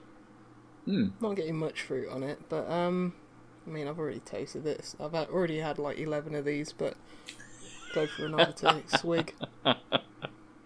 Just in case you discover something new. Yeah. Um. Yeah, I mean it's it, it's a four point was it four point five wasn't it? Yeah, four point five percent pale ale. They, they said it's sessionable. It's it's not got heaps amount of flavour. It, it, it's not gonna. Um. Did it say what hops are in this? Mosaic um, and Simcoe um, and Citra. So there's a lot of hops in it, but you're not getting Mm. massive amounts of flavour. To be honest, you're not getting a massive amount of fruit forward flavour. Maybe I'm spoiled a bit after the overtone beer, but yeah, it's it's it's light, it's thin, not thin in a bad way. It's just light bodied. Um, Mhm. Yes, it is very sessionable. Um, maybe you could have eleven in a day. Wouldn't advise it, but Did you you? could. But I didn't. Um, let's be clear. Maybe five, but but yeah, it is very much that that session strength. That that um, yeah, it's it's easy. It's their it's their they Mm. say it's their house session pale ale. It's Mhm. this is very good. Oh, is it is if this is the standard that you're working from? Then yes. I mean, we already know that everything LHD does is great, but um, mm-hmm. yeah, it, this is just a very good beer. It's I, I bought I bought it because it was cheap, three pound a can, and you're still getting Mm. decent amount of flavour, decent amount of taste. Um, yeah, I, I like this beer. It's very it's very very light. Um, Yeah. I will say that. So yeah, this, this would be perfect if it was. Well, it was hot last week. Um, Mm. so yeah, perfect for like perfect garden beer in the Nice. sun, which is Yeah. no more probably for the rest of the year. yeah, that's it. You're done now. Absolutely. Not much to say, but it's a it's, it's a solid beer. Good. But I'd Good. suggest probably anything else from Left-Handed Giant to be honest. yeah. Yeah. Fair. Uh, Adel, how's your bear? Yeah, I think starting with a six point six and moving to a nine, it's like, oh, this is strong. Um, Also, haven't been sleeping well. Also, my voice cracked. Uh, yeah, I. Uh, I really like the bear. They're so much fun. Oh, that's more like a weird clown. I apologize to everyone for having to hear that. I tried to force a crack and said it just went like upper register. That just sounded like Elmo's balls dropped. That did. I don't think I can do it, Elmo. Anyway, um, I can do a Krusty, but. Uh, Please what do. was I saying? Well, you've got to do, you've got to do it now. That's Woody Woodpecker. yeah, I know. Sorry, I'm thinking of the Krusty doll in that episode of The Simpsons. The Treehouse of Horror one. Yeah. I'm glad. Yeah, but it doesn't matter because you fucking nailed it. But you're right. It is Woody Woodpecker because I'm pretty sure that's what they were spoofing. Um, anywho, oof. Uh, hey, this is available on the internet. Potential hiring people who Google me.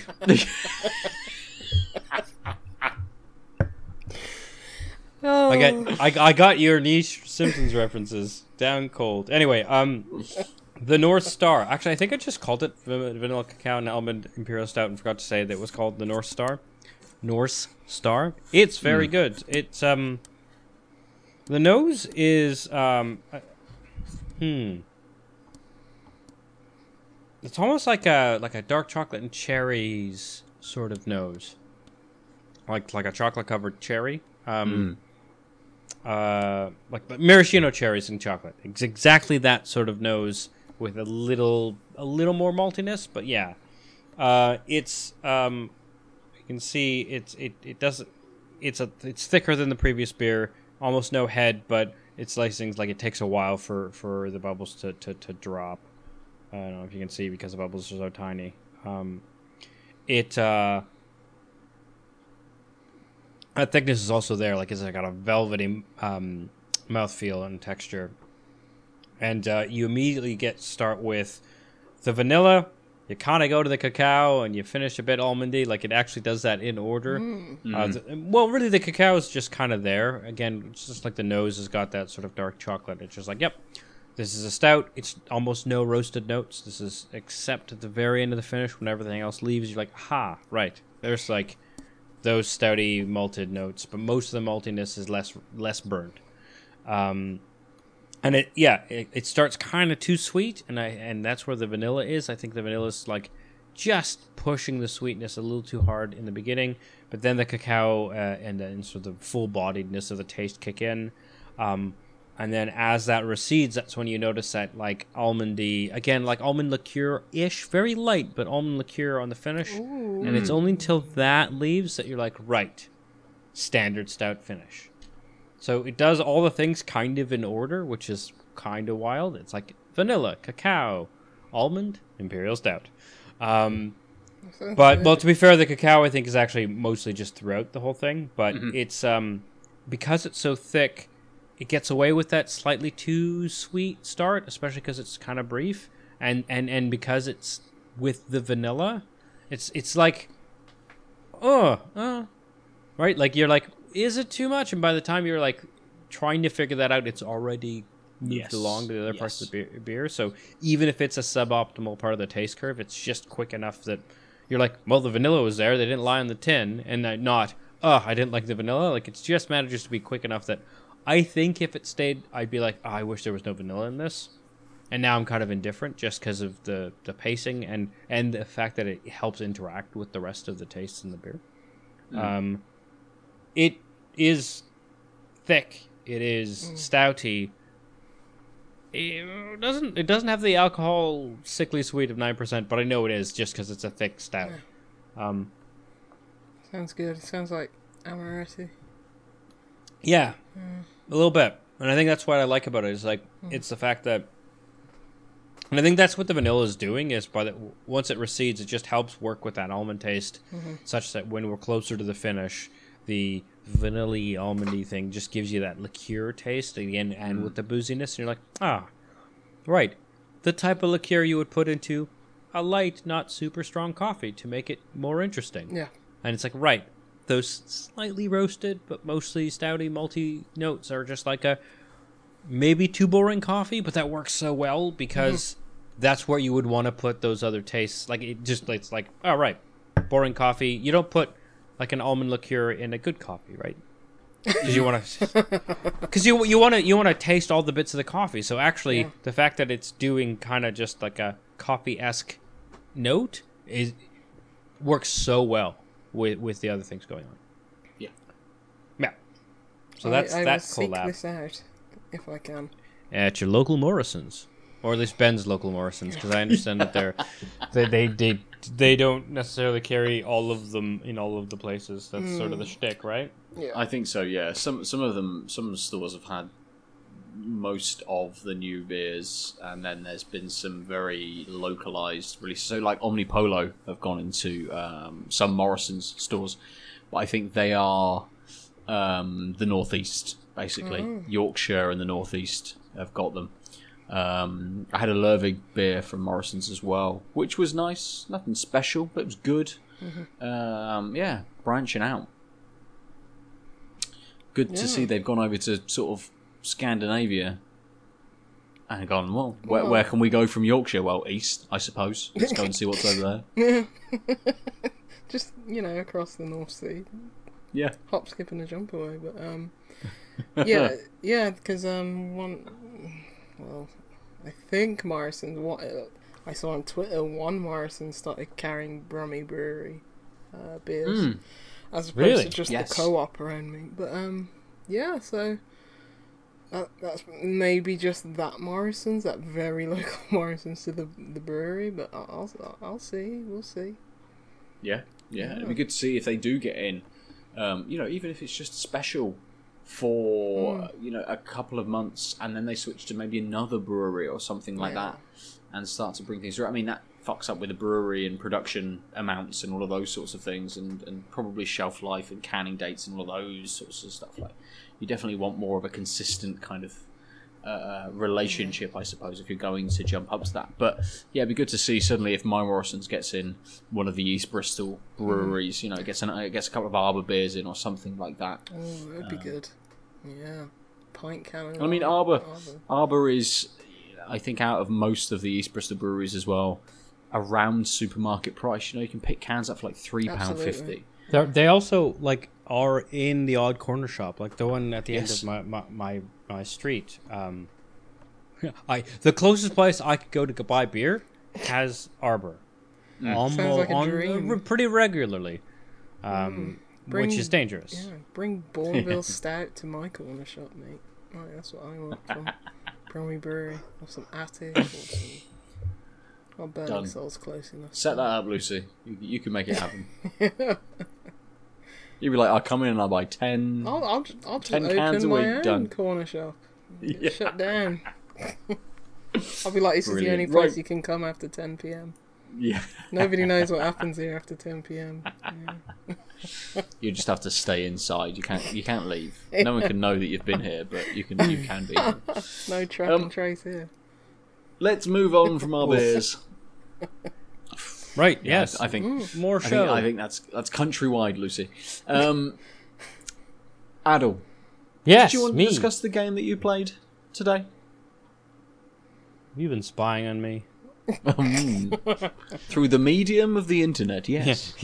in that I told the world I was playing a game, and then I played the game.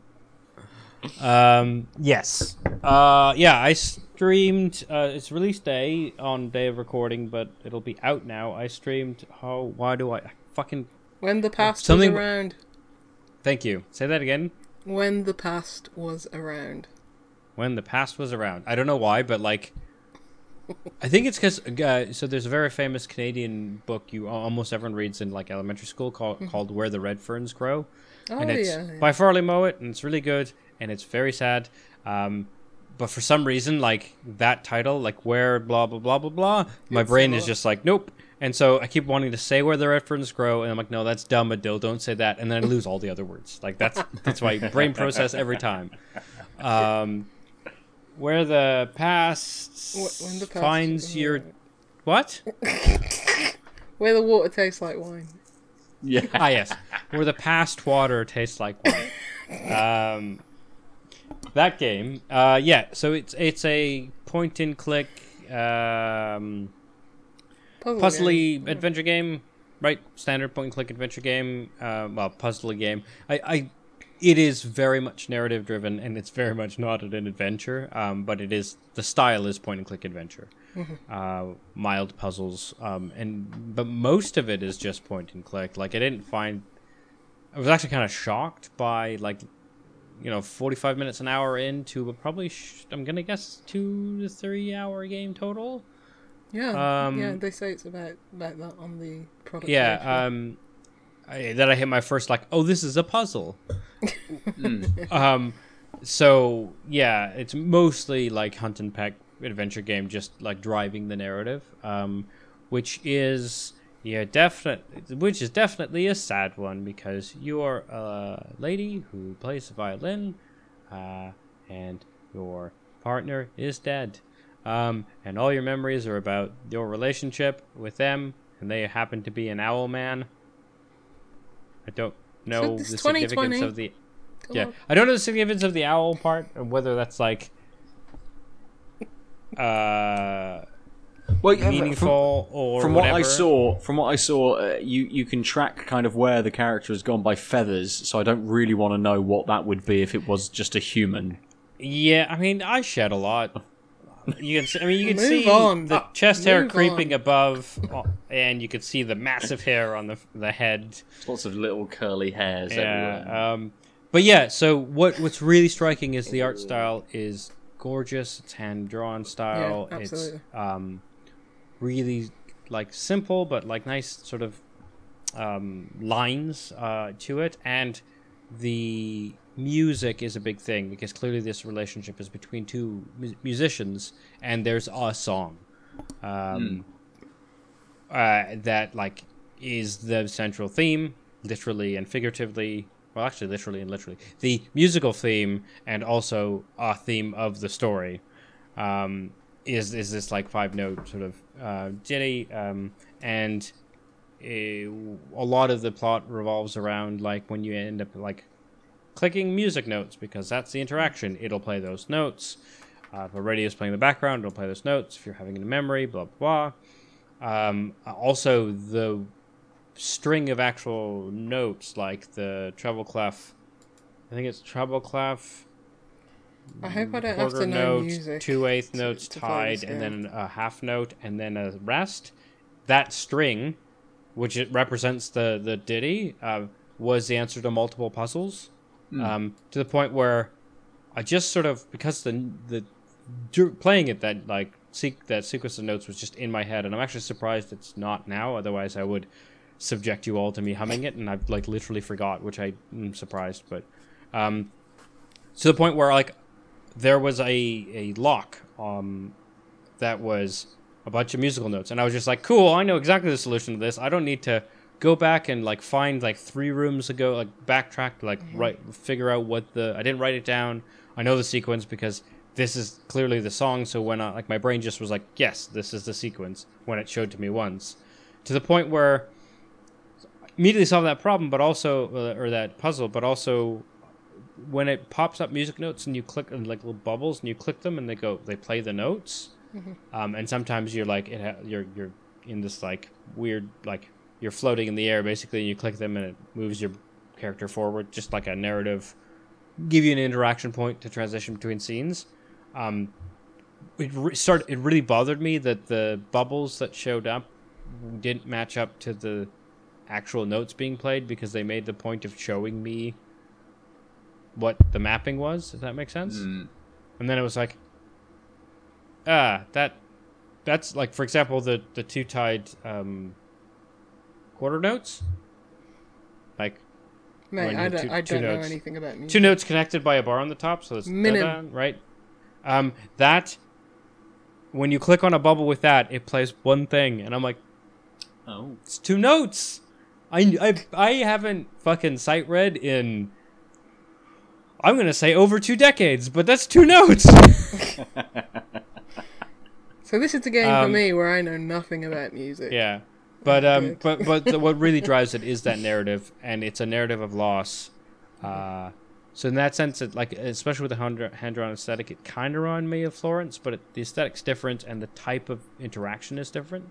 Mm. It just sort of, if you liked that idea of a game, this will do a similar thing, but it's much more fantastical with the Owl Man and like the way you access your memories being like not oh now you're having a memory of like a fight and we're we're gonna walk through the fight like in Florence. This is like much more ethereal. Like I said, there's there's floating and there's music notes that, like trigger things and there's memories and like the in the prologue, which I think takes 15 minutes, which is free on Yeah. Steam. Um, you don't even know your boyfriend's an owl man. That's like the big reveal because it's just like the, he's just, just like shadow and uh, and then as you unlock pieces of the prologue, um, you like give him his giant white scarf and then some like some clothes and he has human hands and then and like he slowly goes from just a shadow to a shadow with his clothes and then with hands and an owl face um, and that's the end of the prologue spoiler alert um, but like uh, yeah so it, it its aesthetic is very odd in that way but i also found i think maybe just because uk this is today is the day where we found out that we're going back in lockdown and covid's been on my head. And the fact that your your, your dude got sick like he clearly died because there's cemetery scenes and he's not around and you're packing your world up and and and the shadowy figure is like kind of ghostly in that sense. You get a, the idea that it's like an embodiment of your memories or something um, but like when you get to the point of your memories of them being sick they're like sitting there and then they're like and then they fall over and you're like ah covid. Oh no. like I, I don't I, on the stream I didn't like verbalize how much it was just like oh no this is oh. But every time I was just like I kind of I don't don't really need to see like I, I they're few and far between. It's mostly just like exploring you Mm, yeah. finding your memories and learning and then you so it's like the character is like going through their memories and trying to deal with their grief and loss. And then you are like learning about what their grief and loss actually is because of the depth of the relationship and how close they were they, they co-wrote music in a notebook that she still carries around. You know stuff like that and like they went on adventures together like to the beach and like looked at the stars through telescopes and clearly had a like a vw vanagon.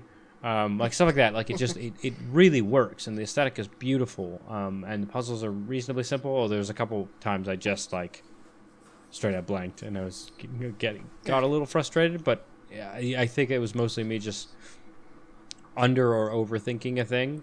Um, the biggest shock like i said was that there were like were a couple legitimate like you have a board and there are pieces and you have to slide them around or like there's things on a peg and you have to move them from one side to the other puzzles When was In the last, the last you bits that I was doing- Sorry? Game?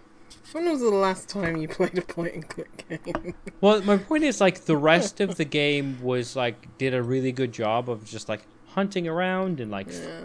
there were puzzly things but they felt kind of tied to the narrative and then, then in the last like level i did there were two of these which is just like oh this is just a bog stand puzzle puzzle game nonsense like it, it it it was fine uh, Suddenly two you're in things a though Del- like- Zelda dungeon pushing boxes and Yeah, Yeah, it's just like one. It doesn't fit with the rest of the game because they did such a good job with the other puzzles being more organic feeling. Um, but the other part is just like it also just doesn't fit because the the level of challenge changes dramatically. So suddenly it was like, oh, I know what I need to do, and I, I just didn't have trouble.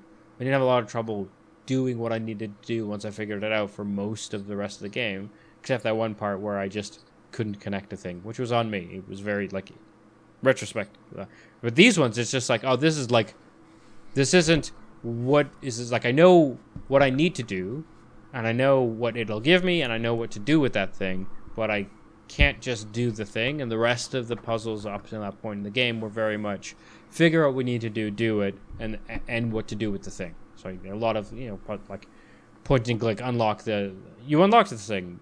Where do you put the thing? Right? It's like I knew exactly what to do. I had solved the rest of the level, and it was just like, oh, but now I have to do an actual puzzle in a way that the rest of the game didn't prepare me for. So hmm. that's like my only gripe was those couple of things that were very puzzle gamey because the rest of the game didn't need to do that, that it was just felt really alien, but also slowed the the pacing down and made me reminded me I was in a game versus kind of flowing through a narrative. Yeah, I, I mean, that's my game for tomorrow. like, yeah, I love I love the art style. Um, it kind of reminds me of the Rusty Lake games, but less disturbing, especially with the owl guy.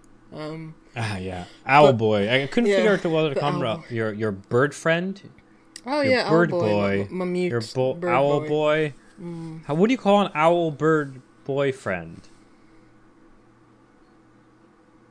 Owl. Mm, Right? I'd go with I'd go with uh, bird friend. Bird friend. I mean, Yeah. pretty generic across all birds, but Yeah, that's the thing, right? Either bowl or bowl. Oh, bowel friend. Yep, there Your we go. bowel your bowel friend. friend. I mean, we don't know what his symptoms were. near the end. plus when you're in you know feel- when you're in a committed long term relationship, you Yeah, share that's a lot. do. Yeah. Yeah. Yeah, but yeah, yeah, I, I, I'm gonna play it tomorrow. Yeah, the music, the music seemed nice. Uh, but yeah, that very Oh, the music is really good. So I think one thing I wa- wanted to ask you guys that I didn't because I, I'm not sure about functionally on streams how loud the game music is compared to my talking and and, mm-hmm. and what it sounds like to you guys because that was a game that I, I tried to like because there were a couple people who popped in and out and I was just like I'm not talking during this because I want you to hear the mm. well designed mm. music. And then I was like oh but if it's really quiet maybe you just think I'm just like so so I think I need to remember to turn the monitor on for that and then like do some no, it, it seemed fine when I when I It tuned did, in. yeah, absolutely, yeah. It definitely you you- you picked up the um, the music, especially I, I had you on and was able to kind of you know come and look at the screen occasionally um, throughout um, your playthrough, and things were balanced well enough that when you were doing those elements where you were clicking on notes, they were you know you you understood that it was referring back to the kind of the refrain that had been played Yeah. throughout. So you could- you could uh, hear those, yeah. Yes, absolutely, yeah, yeah, and it, it it definitely showed how important that uh, that was to the you know yeah. the Well, story. Music's a powerful memory trigger, isn't it? Which is probably the Yeah. whole idea of the game. But yeah, yeah, I- I'm looking forward to playing that tomorrow. Yeah, Nice. and I'm looking forward to finishing it because uh, it was mostly just timing wise. It was like an hour, 45 minutes by the time I finished, and I had a couple things to do that um, were sort of pressing. Uh, because, yeah, but also I, I think, uh, but I think I'll finish. I'm definitely going to finish it offline because I'm, I'm invested, and also it, it was it, it's like Mm. nice and well paced and like the exact opposite feels uh, to um, rip them off right where where there's some Yeah. levels of too much frustration this was like when there was a level of frustration i was taken aback which is why it was striking because it was like wait what right i'm in a game not i'm just sort of cruising and to say it was just easy right it was just like it, it, it struck most of the game strikes that balance between I am puzzling and enjoying the narrative, and the movement of the puzzle pieces is helping is pushing the narrative along, for the most part.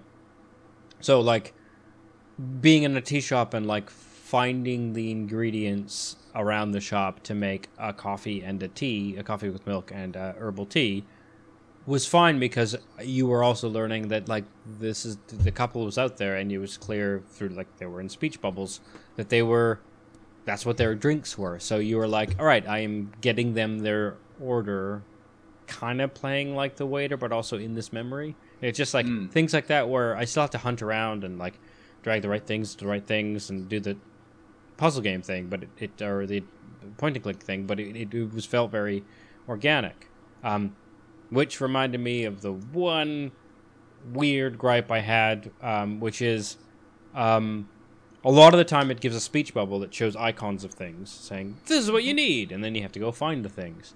Um, so, one, last time I played an adventure game, if you, you got inventory on the bottom, you click on it, you pick the thing up, and then you click on it and you drop it.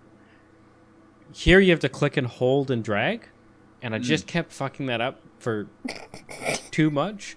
Sorry. I, no, I just I, I mean that really sincerely though. Like I don't know why you need to like hold it. No, it should, yeah, yeah. I mean, yeah. It, it Um, but laugh. but also with this, Op- optimization for touchscreen devices, perhaps. yeah, that's true. That's fair. I mean, Although it- I mean, you yeah, could easily from go a tap tap, right? accessibility point of view, could, yeah. and it's not ideal. But Yeah, uh, but but just but- just just imagining you struggling. with I mean, it wasn't like like ah, it was just like you know, if it had been a while since I needed to use an inventory thing, I would just I would fuck it up. But the other thing is, with whenever there was a speech bubble, um, my brain is like, cool, drag the item from the inventory to the speech bubble, and then it would drop back into my inventory because it wanted me to draw drag drag the item to the person making the speech bubble. But like it's so ingrained in us that matching like I've got medicine and there's a outline of medicine in a white box. I should drag the colored medicine item into the outline and that will not work. And it's, it's just very it's just like one like I said tiny gripe but it's just it, mm. because it, it's so well made and well drawn it was just very I'm strange that to it, think of I did- point and click I did- adventures where I don't drag. No, no, it's not the dragging. It's the fact that if you drag it to the thing that says, put it, you've got a, a guy saying, "I want medicine" in a speech bubble, Mm-hmm. and the speech bubble is like a, dr- uh, uh, like an outline drawing of the medicine, and then in my inventory I've got Yeah. the colored medicine. Yeah. If I drag it, if I drag the object to its outline, it fails. That's really weird. Why? Why does it fail? Why do you drag Because it then?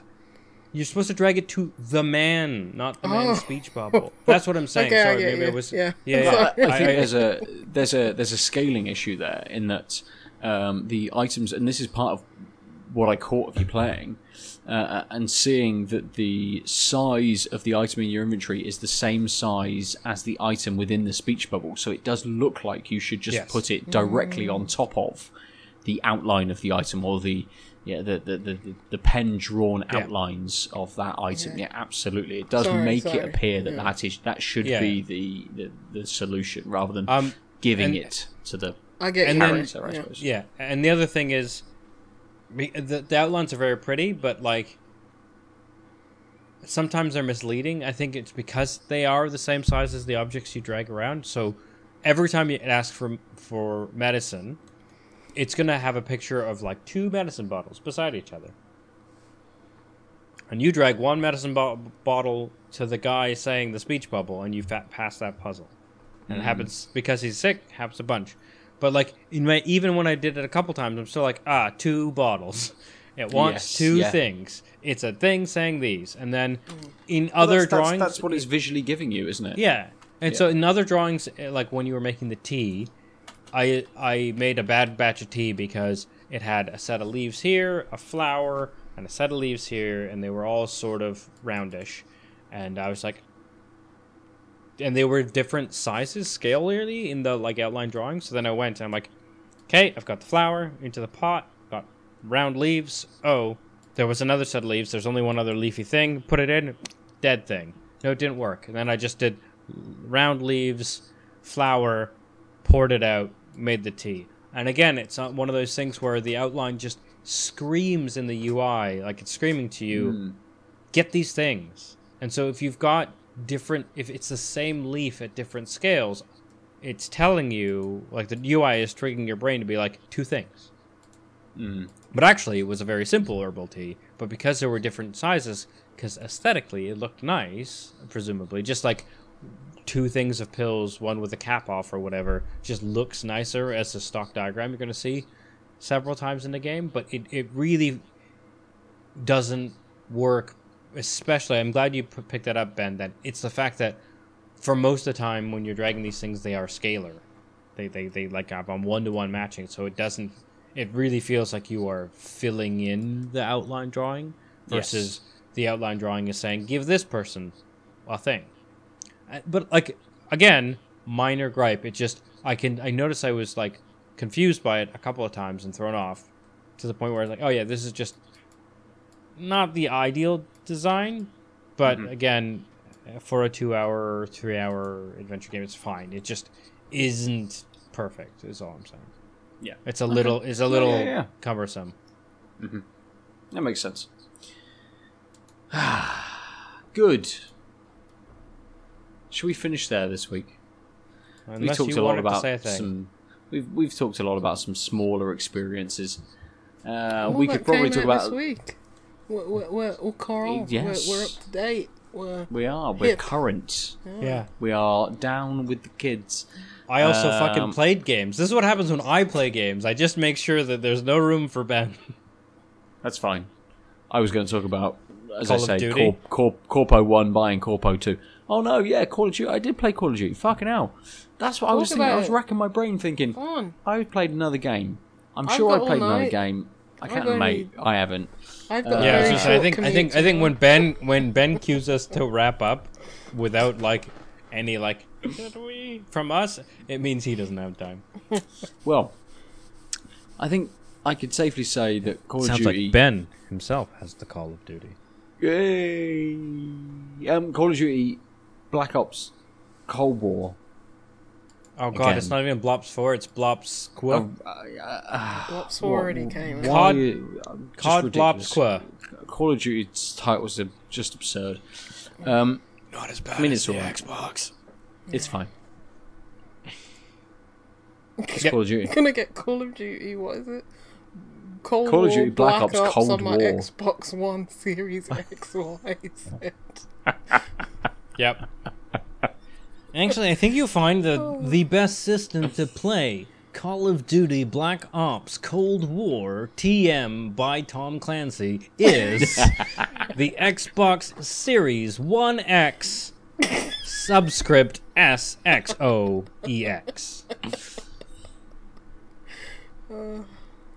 That's it. Production number four seven nine two five eight.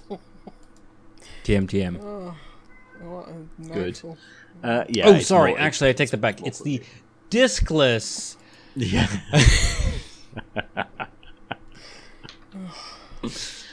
oh, things are getting more and more absurd, on. aren't they? I mean, that I Some- thought for sure we were going to talk about next gen consoles, and I'm really glad that we didn't because everyone knows all the things basically. So it's it's good that we're not ba- bothering.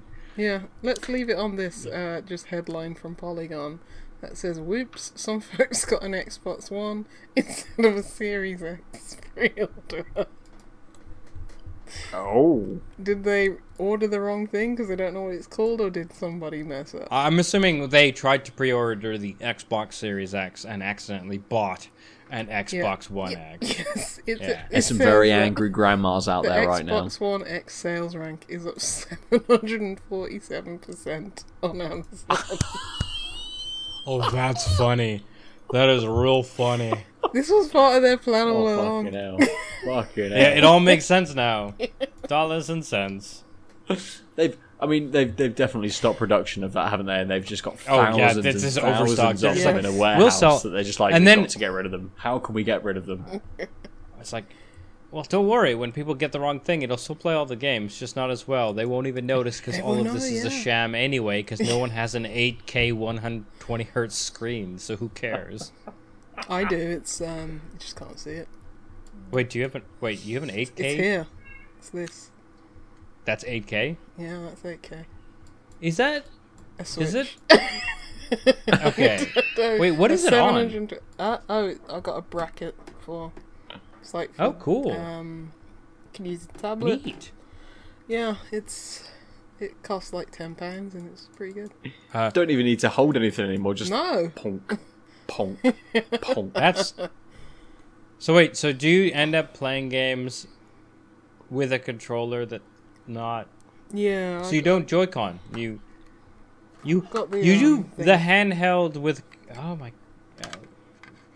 I don't often do that, but for the last couple But you days. you still don't um, dang, dock it, right? Huh?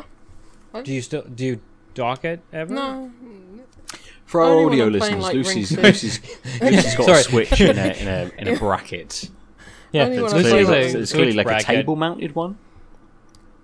um, Has it got a little a a little clamp. vice grip on a table, a clamp? yeah, a little vice, a little clamp.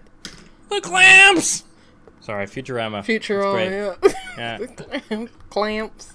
that was one of the, Uh, the uh, good, Mob, I've got- I've mob got- robot, wasn't it?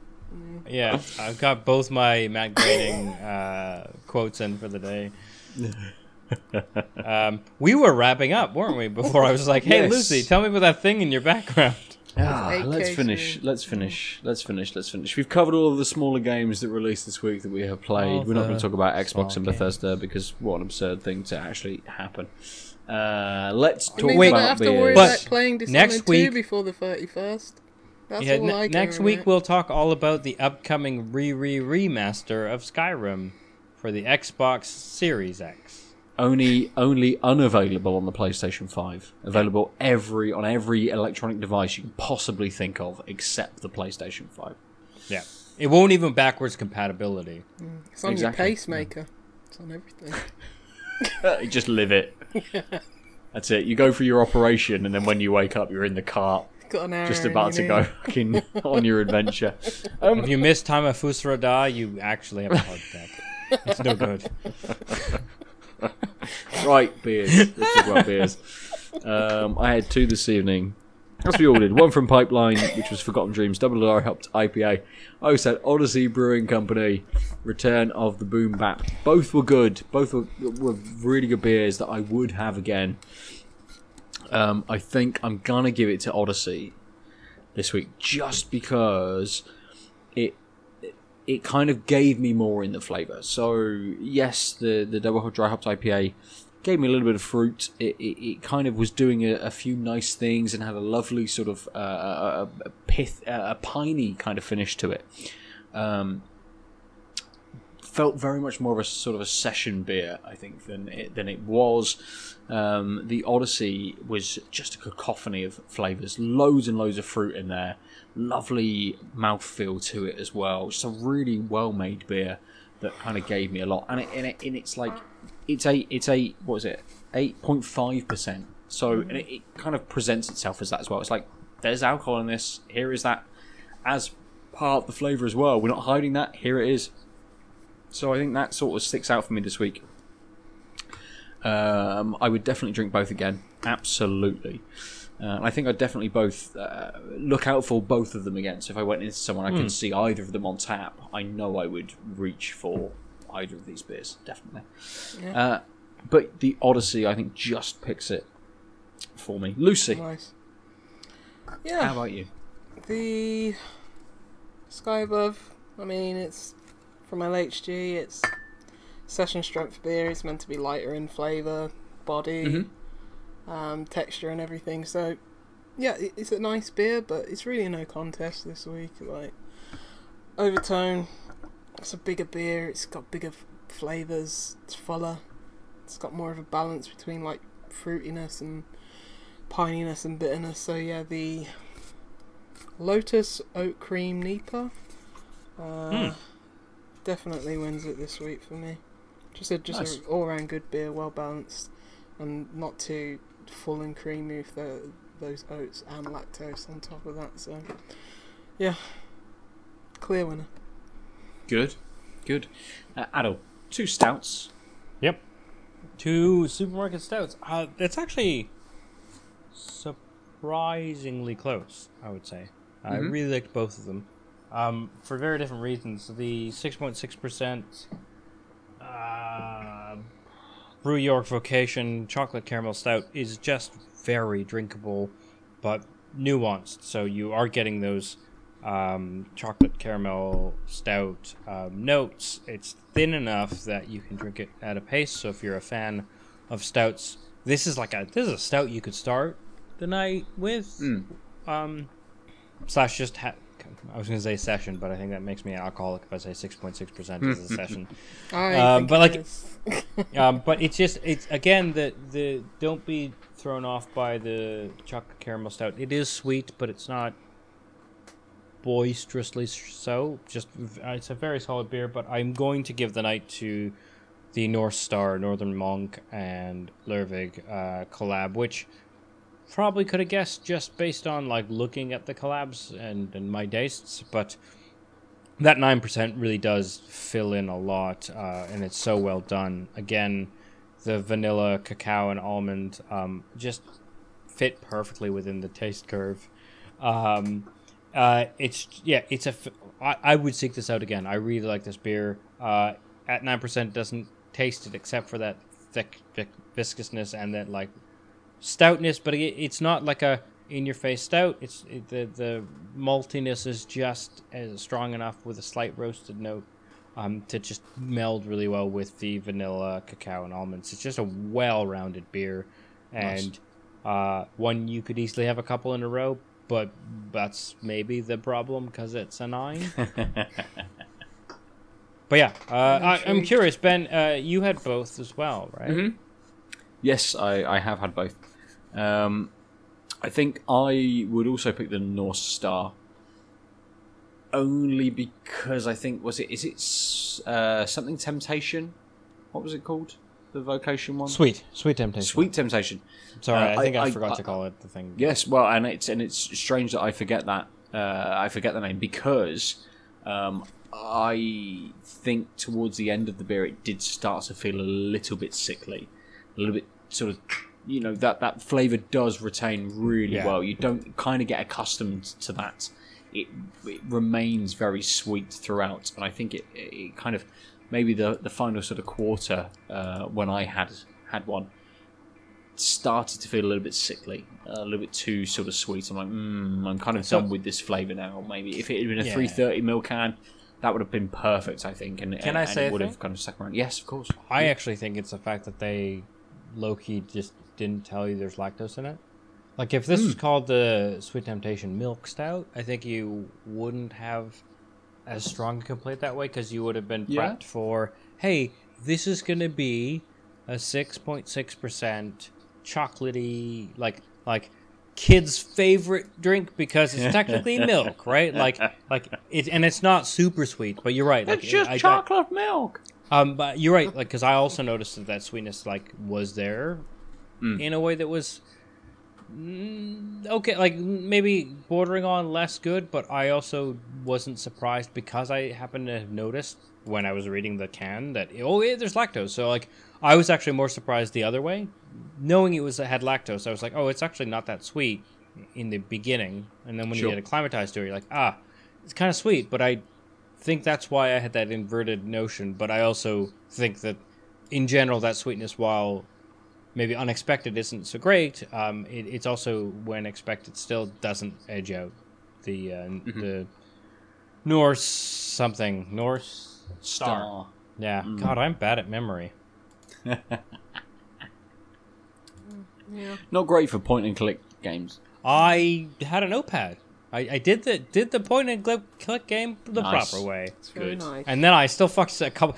If you watch the VOD, Oh, uh, good to have like, a I, I notepad. like didn't read my notes well a couple times, and it was like, oh, this is this one f- puzzle is really frustrating. Oh, I just don't read my writing right. Never mind. I'd Well, be dumb. What a good place to finish. Adel, if people would like to tell you how to correctly take down notation for point and click adventure games, how do they do so? I can go to fucking hell. I don't need no advice.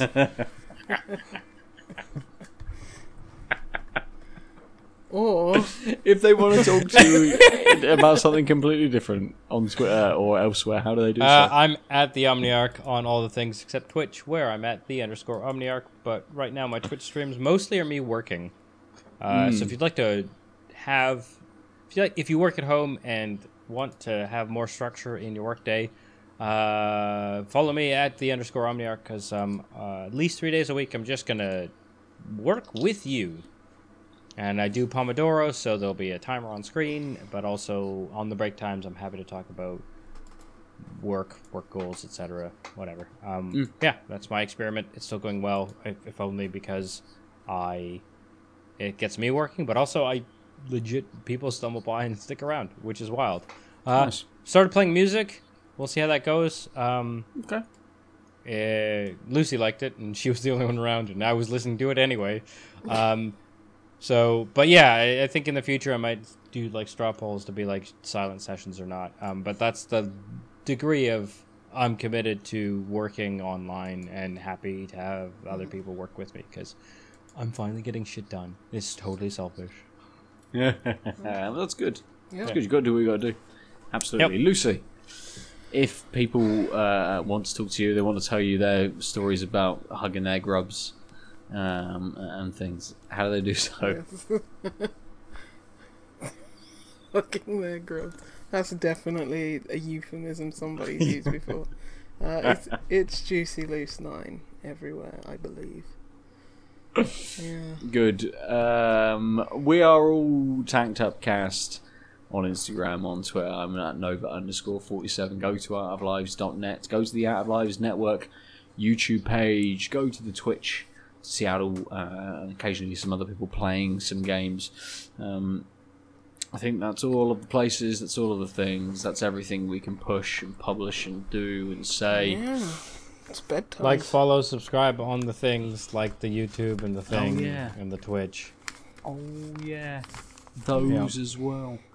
Good. Tell us about the beers you've been enjoying or the games that you've been playing as well. Yeah. Um, we'll probably see you next week. But for this week, we've been tanked up. Bye bye. Good night, everyone. Bye. www.outoflives.net.